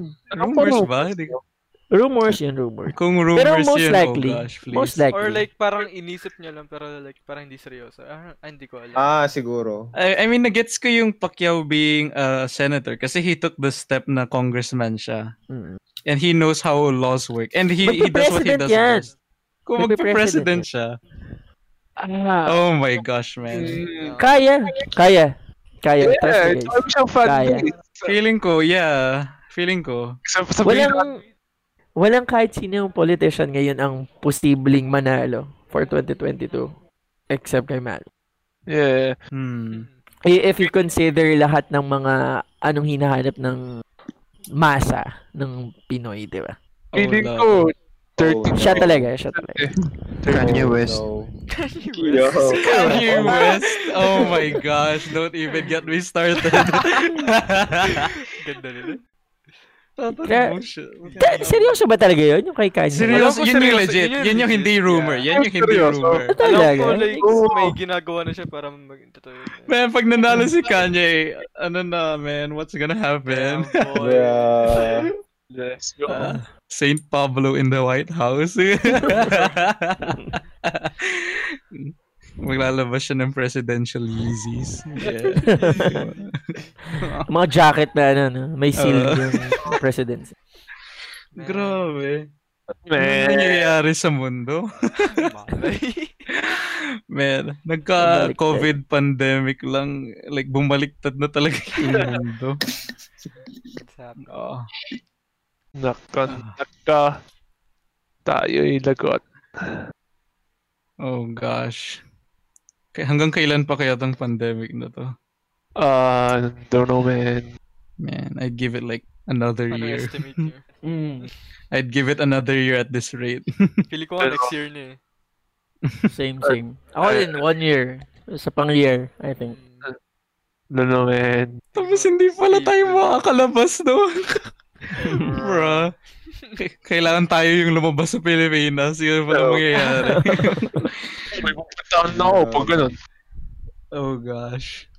Kung ano, kung example nila, ano lang, technically, ay, uh, ano tawag dito? Hypothetically. Kung, kung, kung, e- kung example yung Pilipinas, and theoretical lang to, if the Philippines actually, you know, got wrecked by the COVID, like, where would you go? where, where would you go in the world? Hmm. Australia. Yeah, same. Australia ako. Kasi may pamilya ako dun eh. Wala akong Same. magagawa.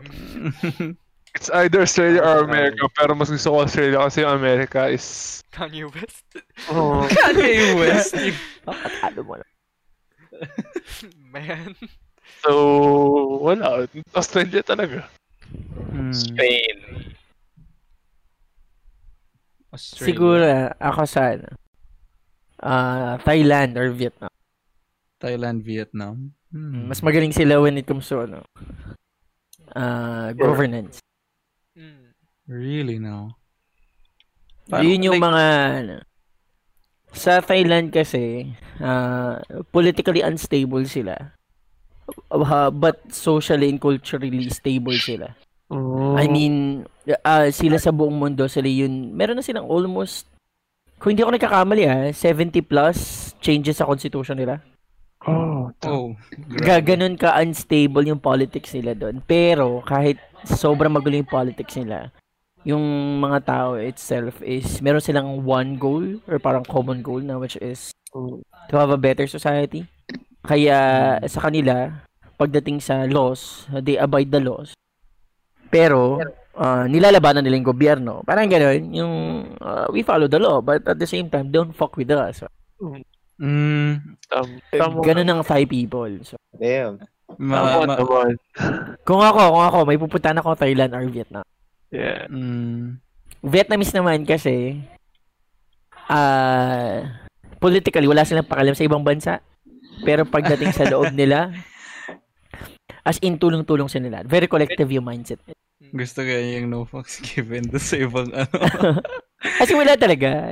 Bahala kayo dyan. Magkagulo kayo, bahala kayo sa buhay. Tama. parang yung Switzerland, parang okay, there's Yeah. people shooting around but Mm. uh, whatever. Nung, nung world, nung World War II, di ba? Yung kay Switzerland. yeah. May aeroplano, iiwasan na lang sila.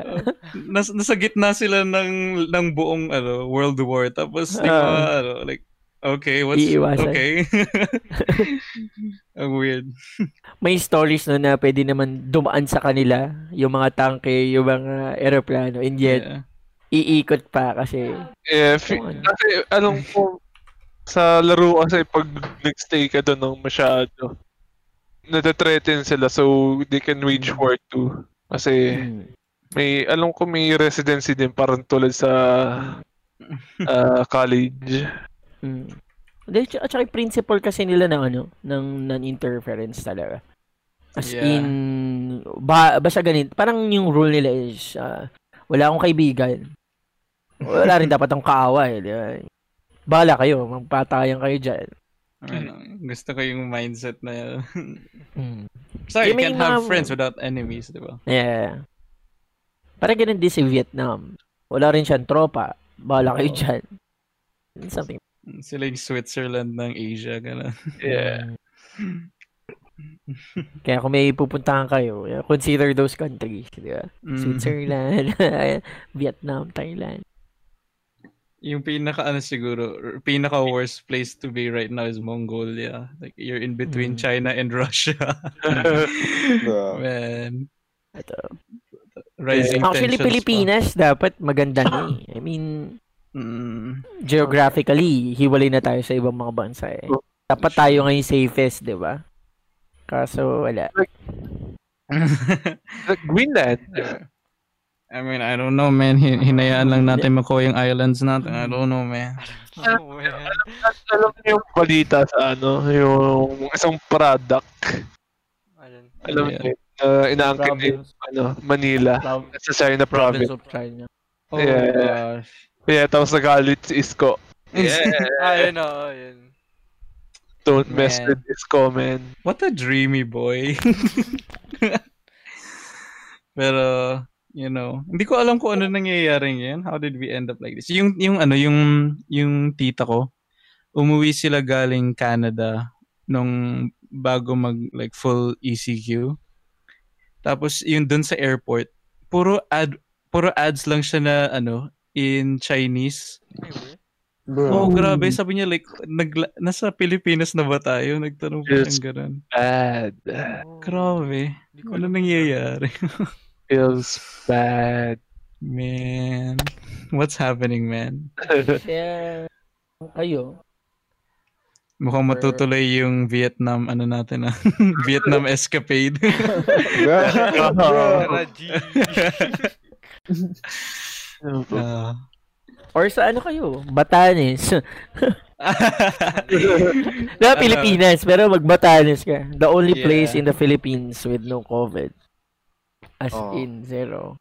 Ah, nag-shutdown ba sila nun? Di ba kasi hiwalay sila sa like main? Mm, mm. Ang hirap kasi makapunta doon. Sobrang hirap, di ba? Parang if you're going to go there by plane, yung presyo ng papunta ng Taiwan, yun yung presyo ng papunta ng Oh Batanes. gosh. So, as parang 12,000 ata or 15,000 yung flight. Baka kasi onti yung demand eh. Ilan ba yung Yeah. nagpa-fly pag ganun? At saka maliit kasi, maliit talaga yung island, di ba? Yeah. So, sobrang scarce. Yeah, tapos maliit din dapat yung aeroplano. Mm, kaya sobrang mahal. And if you look at it, di ba? May effective. Bahala kayo dyan. Oo. Sig- Ang problema lang nila ngayon is bug. Parang feeling ko Oo. magandang sagot sa lahat. Bahala kayo dyan. Oo, bahala kayo dyan. yeah, kasi Actually, actually. Totoo naman. Sana all. di mo naman kasi ma, ano eh, tawag doon, ma-accommodate yung sarili mo pati yung iba eh. Mm. Lalo Yung na- sarili ko muna. Ba? Oo, tama. Sayang talaga. At imagine yung mga Chinese nagpa-party na sila tapos ngayon tayo hindi tayo makapag-party. Nat- natalo na pa natin yung China sa case. Oh, oh my gosh, anong ginagawa niyo Pilipinas? Oh. Kaya stay home. stay yeah, safe. stay home, stay Ah, safe. ma- Wash your hands. Wash your hands. Ah, Lahat i-wash na inyo. Meron meron ba kayo nung parang ano, yung automatic na nagsispray ng alcohol? Alam niyo ba 'yun? Ah! As MCL meron. Hindi yung yung ano, yung ano tawag dito? Para siyang alam niyo Pag na- yung Pag namamalengke ako, pag may dumikit sa akin yung, di ba may mga tao na walang respect sa personal space. Yung yeah. pipila ka, may didikit talaga sa'yo. Matik yun. Alcohol yan. True. Kasi mag-isa lang ako sa bahay. So, basically, ako lang lahat. Oo. Lalabas ako para bumili ng pagkain ko. Oo. So, pag lumalabas ako para bumili ng stocks, Ah, oo nga, pag nakahawak ko walang na pwedeng dumikit. pag nakahawak ko isa sa labas, spray na agad. Spring na yan. So, kasi, eh, di, di, di naman ako masyado lumalabas talaga. Dahil nga, ano, sa pandemic. So, nakakalimutan ko bawal humawak kahit saan. Kila kila baby mo parang ano na eh, parang planta na eh. Full PPE talaga sa kanila kahit nasa loob sila ng bahay. Talaga? Ah, sa bayan? Mm. Amin, ano lang, Pero facial. ang dami din kasi din, ang dami ng kaso. Yeah. Yes, sobrang dami. Damn. Kaya kapag may Ti- mga pasyente, tiga Laguna ba kayo lahat? Yep. Yes. Yes. Yes. Yes po. Ay. So, eh, assume magkakalas kayo ng high school. Yes. Yeah. Mm, sabi na. Sabi na. Sa akin nag-high school, guys. Uh, Don Don Bosco. Don Bosco, okay. So, mga masisipag, mga matatanda. Ah, ah, yeah. Abot. And- Ako sa cleaners. Di ba laging ganun yun? Ipag-classify natin yung schools eh. Pag Don Bosco, eh, mga masisipag, matatalino, Christian-like. Yun. Ito yung stereotype namin. Pero Yung base Kami, nila, ganon. Don Bosco. Yeah, Ah, Oo. ganun. Pag sinabing Don. Bosco, ah, Pag-keep na lang yung stereotype. Pero matik yan na mga siraulo din kasi puro lalaki, di ba? yeah. Ah, Yeah. uh, Exactly. you have good reputations, guys. Kaya that's what's make uh, the school solid. Yes. Uh, John- John- Kasi kung wala kaming mag mapapavent out, sobrang ano, masyado din naman kasi strict yung nasa Hmm. Ano ba Meron. nag-ano doon? Pare or brothers lang? Ah, both. Same. I mean, both. Kasi Oh. ano siya eh, seminary yung Don Bosco Ah, pang okay. lubang. Mm. Yeah. Al- alam ko yun. dapat, di ba, ele- ah, ano lang, high school lang talaga, or college. High school. Ang alam ko high school siya before. I mean, technical school, di ba? Technical school kayo. Yeah. Ah, yun, yes, technical school pala, hindi pala high school. Eh, alam ko talaga technical school siya. Kasi Kasi, parang meron, uh, parang first year pa lang kayo. Even grade school, meron na kayo agad mga uh, hardware and shit, yung mga robotics, ganyan. Yes. Nakapag ano pa nga. Kumakain na kayo ng mga pako. Actually, nangyari. Bro. Pero Wait, maliit what? lang, maliit lang, maliit Ah, lang. okay. Nung, nung, Kinain nung, pa. nung LM. Tapos naitain naman agad, so okay. Legit, what? yeah. Kasi ano, yung EPP namin, nag, naggagawa kami ng, nagka-carpentry kami. Ah, So, ayun, nagawa kami ng table. Oo, oo. Hindi lang stool, anong tawag doon? Meron kaming drafting table na ginawa. Tapos yung isa parang legit na table. Mm, bruh, Ayun, yun yung EPP namin. Okay. oo, Man. Pero ano, para sa akin, if if you if you had to support anything sa Catholic Church, yung solutions talaga, legit. Na, na ang dami kong nakilala na like brothers and mga ano priests na na I think they actually take what they're doing to heart. Like Mhm. very ano talaga sila, very mission oriented sila. So, ayun lang. Okay. Ang gusto ko talaga sa Don Bosco kasi ano, yung ah, technical. Feeling ko yun talaga dapat yung na-focus na nila. Mm. Kasi Yeah. oh, ang pangit na, no- hindi naman pangit, pero mukha na silang masisira yung machines doon. eh, sayang pa naman yung mga sponsors doon. Ang gaga- magaganda yung mga sponsors nila. Yeah. Isa mga, gra- mga graduate lang. Tapos alam ko, di ba, like, yung nagpapaaral sila ng libre ng Tibet. Mm. Mm. Yeah. Ano, di ba dati nung nandun pa tayo, Germany naman daw. Ay, we? Um, German, or, alam ko Germany. Kung pagkatanda ang alam ko. ko, yung mga Catholic schools like Don Bosco, nagbibigay sila ng ayun, ng financial support talaga sa mga ano, Yep. sa mga mahihirap na countries, even students. Ang daming, ang alam ko, maraming scholarships sa inyo, di ba? Yeah, Opo, sila, opo. sila, sila ng scholarships. Yan yung mga hindi alam ng iba when it comes sa ah, private Catholic schools na Mm. sila talaga yung maraming free actually na scholarship. Doon na pupunta minsan yung yeah. tuition fee ninyo. Yeah. Yeah. Sa Lasal, ah, sino yung tiga Lasal sa inyo? Yung nag-aaral sa Lasal? Si Jack. Me, Ang malaking percentage ng students ninyo, ah, kuha nila sa scholarship. actually, yeah, yeah. Yun sila ang pinaka sila ang pinaka ano talaga magbigay ng scholarship sila sa of all Malaking- universities. Malaking portion talaga ng Mm, student malaking body. portion Kaya, ng pera nila. kaya mataas daw yung tuition gawa nun. Mm. Kaya yung ano doon, kasi ay, sa Lasal ako nagma-master's degree sa Taft.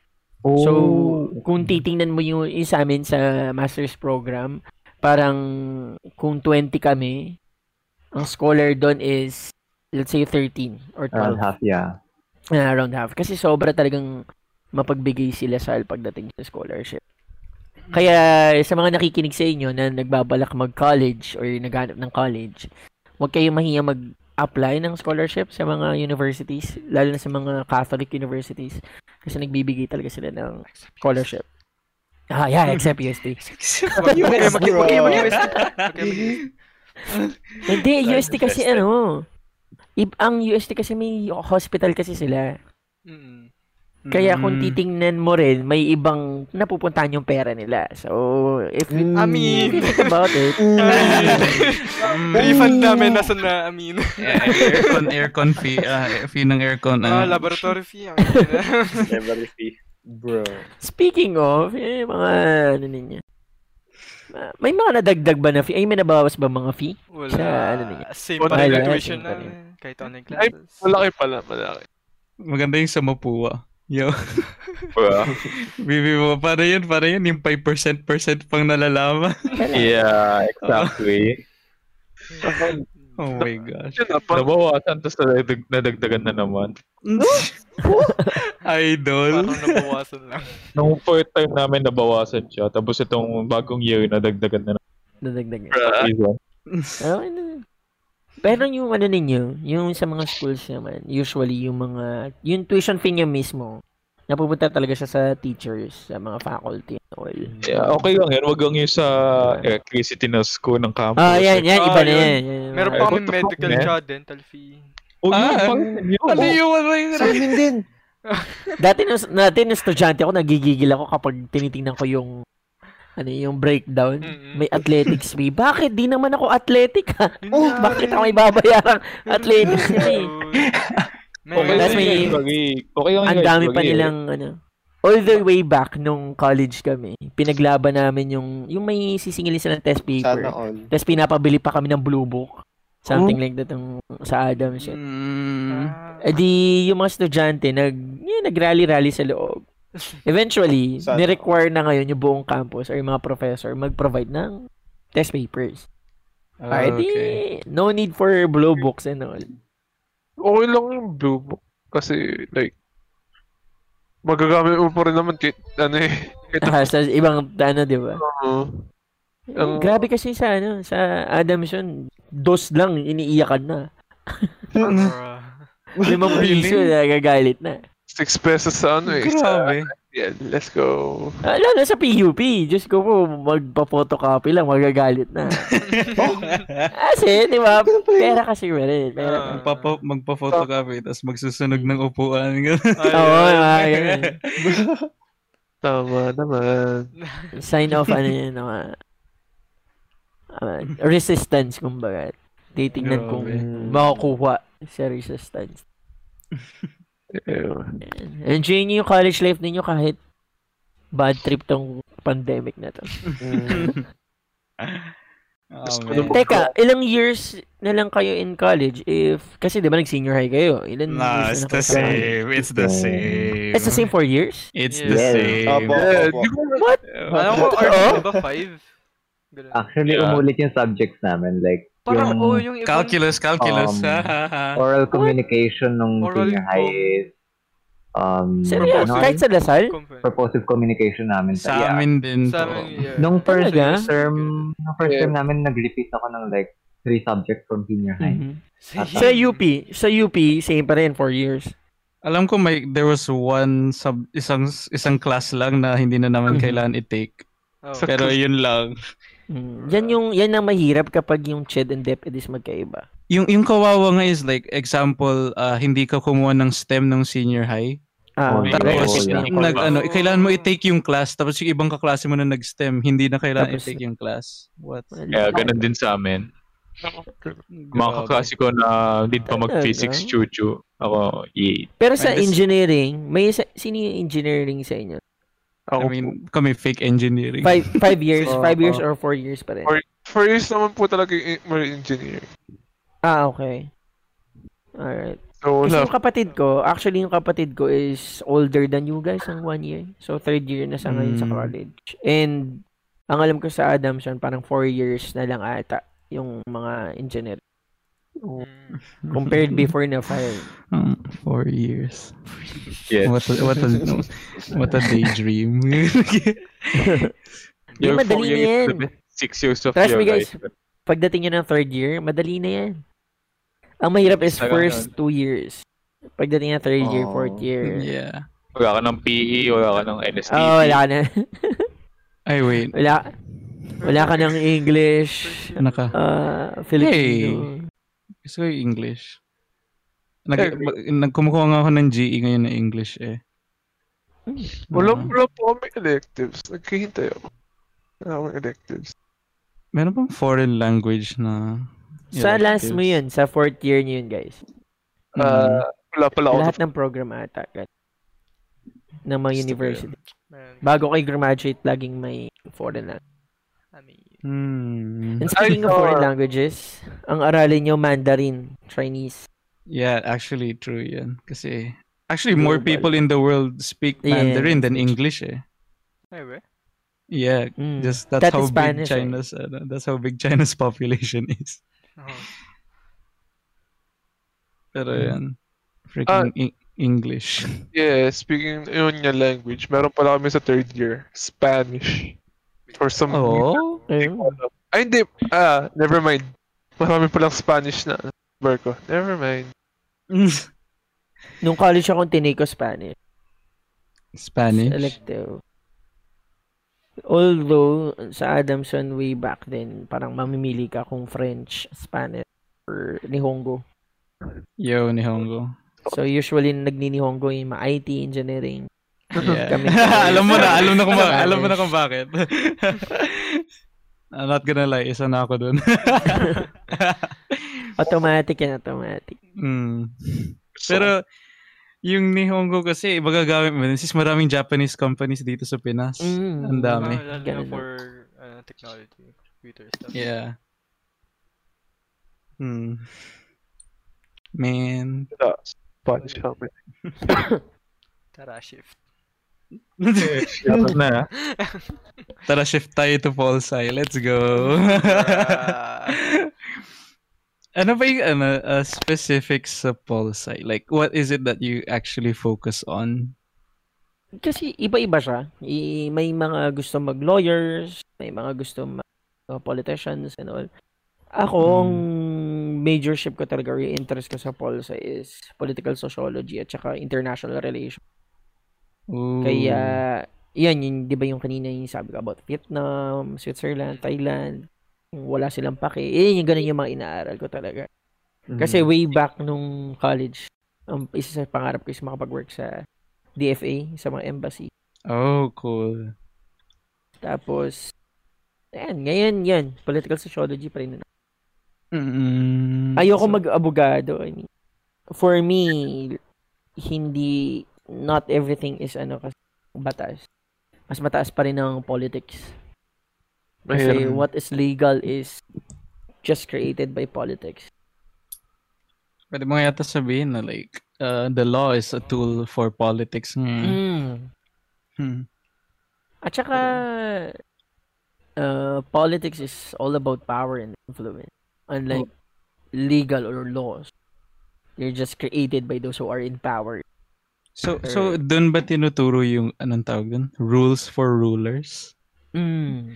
Uh, may may napanood akong video na parang ganun eh. Like why why rulers why para sa atin parang ang bobo ng decision ng ano Mhm. ng leader pero yung pala like para sa kanya complete completely fine and it makes sense talaga. Yan, Well, power grab depend- lang pala 'yan. Ah, well, in politics kasi, kung ako, in a nutshell, those who are in power, ang medyo negative to ah. Inter- self-interest niya. Kung ano yung sa tingin niya mas magbe-benefit siya as, ano, a leader, yun yung ipapush niya. So, kumbaga, uh, mahirap na topic si politics kasi uh, you have self-interest there. Mm. So, lagi nandun siya. So, yeah. Uh, meron akong nabasa na parang yun din yung reason kung bakit like it's it's better for the citizens to live in a democracy than in a dictatorship kasi like Mhm. yung gusto ng leader naka-align din siya sa gusto ng citizens Mhm. tapos yung citizens yung magbibigay ng power dun sa dictator so everything kind of works out Mm. pero yung pag dictatorship like wala na siyang paki dun sa mga tao Mm. Kasi hindi naman sila yung may hawak ng ng Mm. power na ibibigay sa kanya. Mm. Uh, na-interest ako. Actually- Kaya, kaya gusto ko mag-pulsa eh. Kasi na-interest ako sa ganong dynamics. Hindi pag ganun kasi, yung, let's say for example, actually, wala naman perfect form or of system Mhm. or form of government. Let's say for example, is dictatorship bad? Definitely hindi. Is democracy good? Definitely hindi rin. Kasi Yeah. kung titignan mo pa rin naman, it boils down doon sa leadership or doon sa merong power pa rin, nasa tao pa rin. Pero bakit viable si democracy as you've said earlier is kasi nabibigyan ng chance yung public na magkaroon ng power and at the same time ah, parang siya yung source of legitimacy ng power ng ruler. Yeah. Kaya nagkakaroon ng checks and balances in terms of, di ba, yung power. Let's say, meron power si ruler, pero meron din power si tao to check the ruler. Mm, So, si tao, yes, ah, magagawa niya yung gusto niyang gawin, pero binigay niya na, sinurrender niya na yung rights, some rights and privileges niya sa ruler na yun. Kumbaga parang they go hand in hand eh, in democracy. Kaya siya naging viable at some mm, And uh, what made them or why made democracy viable or more viable than other forms of government? Kasi uh, merong system, merong rule of law na tinatawag which is govern si ruler ng rule of law na yun and govern din si subject or yung mga tao sa rule of law na tinatawag. mm. Parang na, napunta sila doon sa middle ground. Yan yung mga iba, ilan sa mga pinag-uusapan uh, Pauls. Mm. Uh, what what about yung yung Pilipinas? What if we adopted Mhm. yung like federalist na model ng government tulad ng sa US? What Well, an- what would okay. happen there or what do you think is yung is it is it effective para sa atin? Mhm. Would it be effective? Sigo, ako for me ah, kasi uh, just a background, uh, way back nung college, even nung after ko, ano din talaga ako, uh, support ako ng change sa constitution natin na gawing federalism. Mhm. Tapos, napasama ako sa mga sa mga organization in federalism. Maganda siya kasi in the first uh, multicultural ang Pilipinas. Mm, Ah, i- i- geographically- iniisip ko talaga eh. hiwa-hiwalay din naman. However, ah kung in a nutshell, maganda siya talaga. Maganda siya. Maganda. Ang Mhm. problema kasi is yung ah, political sociology o yung culture na meron tayo. Iisipin na lang natin, in the Philippines, kung bumoto tayo, ang binoboto ng ah, political dynasty. Masyadong Yeah. yung utang na loob ng mga Pilipino nandun. Mm. Mm, And kung titingnan mo si Pilipinas, ruled by political dynasty, what if mag-federalism? So, madedecentralize yung yeah. government. Mapupunta lang sa mga, uh, let's say, governors, mayors, yung pera ng state, kanila na. Eh di magmumukha tayong mi- mini kingdom Mhm. sa Pilipinas. So, in paper, maganda siya. In reality, problematic. Yeah, we, we I think malaki. we have we have a lot of things to like fix muna if we want to move to a federalist type of ano. Marami talaga. Mm. Hindi lang sa top, pati sa bottom. Yeah. Pero I Yeah. think, for me, ah, in my nagbabago naman na tayo kahit papaano. Kayo Mhm. guys, iba na rin yung Ay. I think hindi na yung base sa pagboto, Mm. ah, yung mga kabataan, hindi na yung Okay natin or tita. I think it helps Ah. din na may information na tayo from Mm. like the internet and all. Like, madali na lang makahanap ng ano eh, ng ganun. So, Yung sa fake news nga, di ba? Ang usually na naloloko ng fake news, yung mga mm. eventually, we'll get Sabi nga ng mga kaibigan ko, ang kulang lang sa Pilipinas, civil war. If we really want to move forward, kailangan natin ng conflict. Oo tingnan nga, like, diba? most major Japan. nations meron na eh. Di ba? Korea, US, European countries. Man, pero ang weird nung sa Japan, eh, yung civil war nila. Ang tagal-tagal. Tapos ang, ang daming hiwa-hiwalay. Pero di ba, um, mas matagal sa kanila, look at them now. True. Di ba? Look Yeah. at South Korea na lang din. Sobrang tagal lang. sa So, Pilipinas kasi, struggle natin laging hilaw. Laging papunta na tayo. Bigla tayong mm, man, mahirap talaga dito sa ano, sa Pinas. Especially if like, yung nasa taas, ma- malaki yung kontrolado nila sa ano, Mm. dun sa nangyayari sa baba. Mhm. If, if they know everything that's going on and they can prevent it from happening easily. Kaya yun. Mahirap. at the end of the day, kayo-kayo pa rin. I mean, sige, sama ko yung sarili ko. Tayong mga kabataan. Kaya tara guys, kuha tayo ng voters ID na hoy. Yeah. Bumoto kayo kahit ako eh. simple pagboto. Na- Kahit na- siniboto nila. Nakakuha na ba kayo ng voters ID? Oo, hindi. Yeah. Ako nga hindi pa kasi like ano tawag doon, na-miss ko yung schedule. Same. Kailan ba yung Ba, paano ba naman kasi paano ba naman kasi week, weekdays siya pinapagawa? Eh wala nasa Manila ako ng weekdays. Yeah. Mm. Sa September ata ulit na yun. September. Sige, tara G. Kuha tayo. Kung kung pwede kasi baka alam mo 'yun. Baka baka di na tayo makaboto kasi eh. Ayan. Mm. Sabi nga nung may article na ba, malay nyo magkaroon ng herd immunity. Kasi hindi naman na- Pero Man. yun, yun lang. Pasensya na kung masyadong boring. at- Nah, it's No. it's fine. Gusto ko ngayon ganung usapan eh. Ay, Cool nga eh. Hmm. What about yung media? What do you think about yung shutting down of ABS-CBN? Was it necessary? At hindi. hindi, feeling ko hindi talaga necessary. Hindi, hindi eh. talaga, hindi talaga. Pwede mo naman kasi silang, if they really violated law, if, uh, let's assume that they already violated, kung ano man law na sinasabi na they, why not give them penalty? Pagbayarin mo ng 200 Yeah, billion peso. Yeah, yun yung inisip ko. Ba- aren't there Diba? fines in place for that? Yeah, Diba? yeah, yeah. Why do you have to remove the franchise? Kahit sabihin natin na ABS-CBN. Well, media, di ba, ang mass naman talaga, they have all, their, they have their own bias.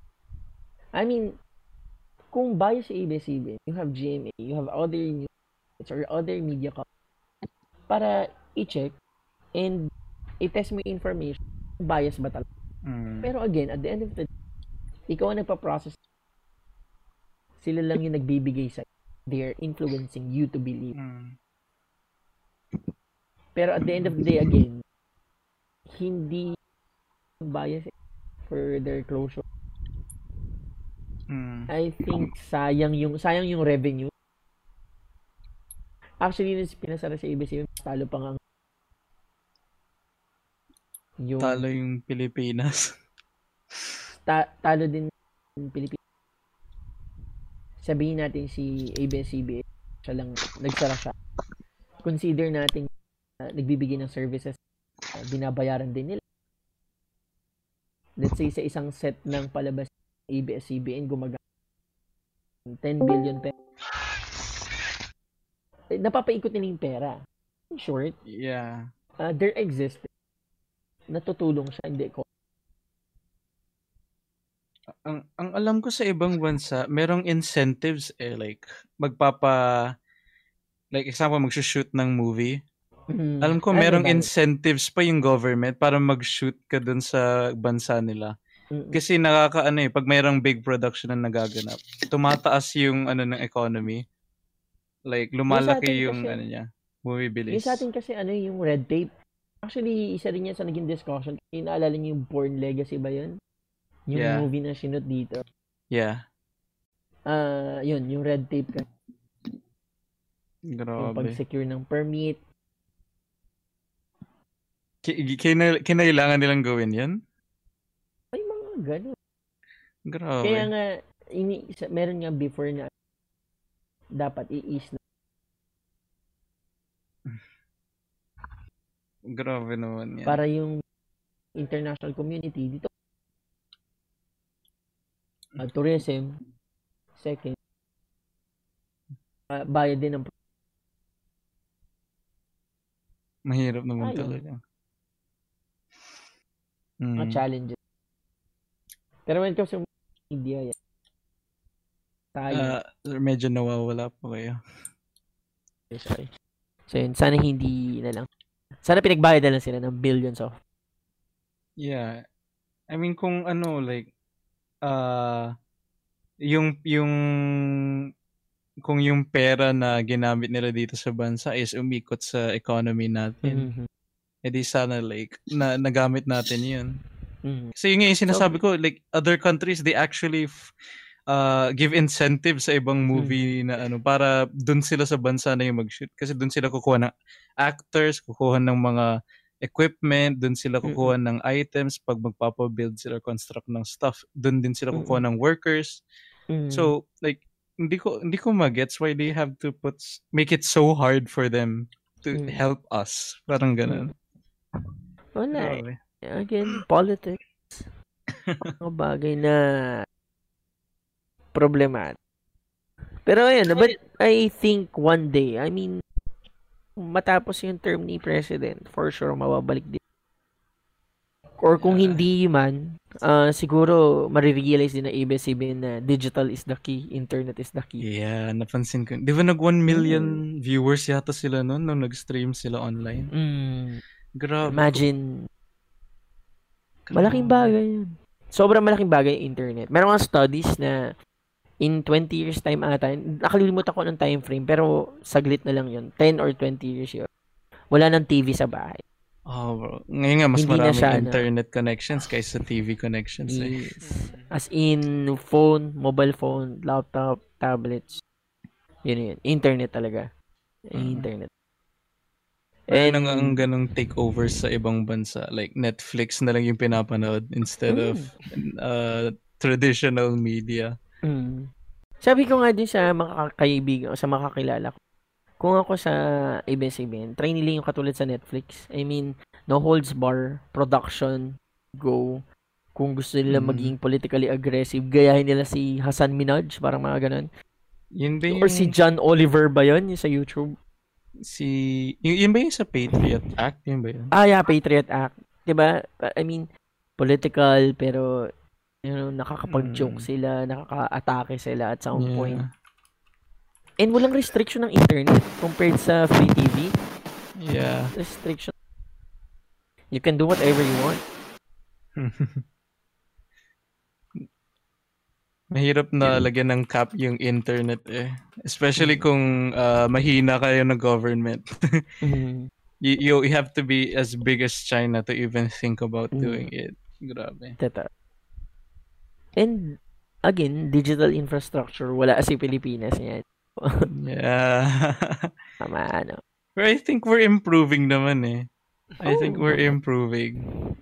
Yeah. I mean, dati, like, hindi, I mean, that, compared naman dun sa dati, nagma-Minecraft tayo, tapos 10 seconds tayo naghihintay bago ma-place yung block, ganun. Ayo, sobrang lag.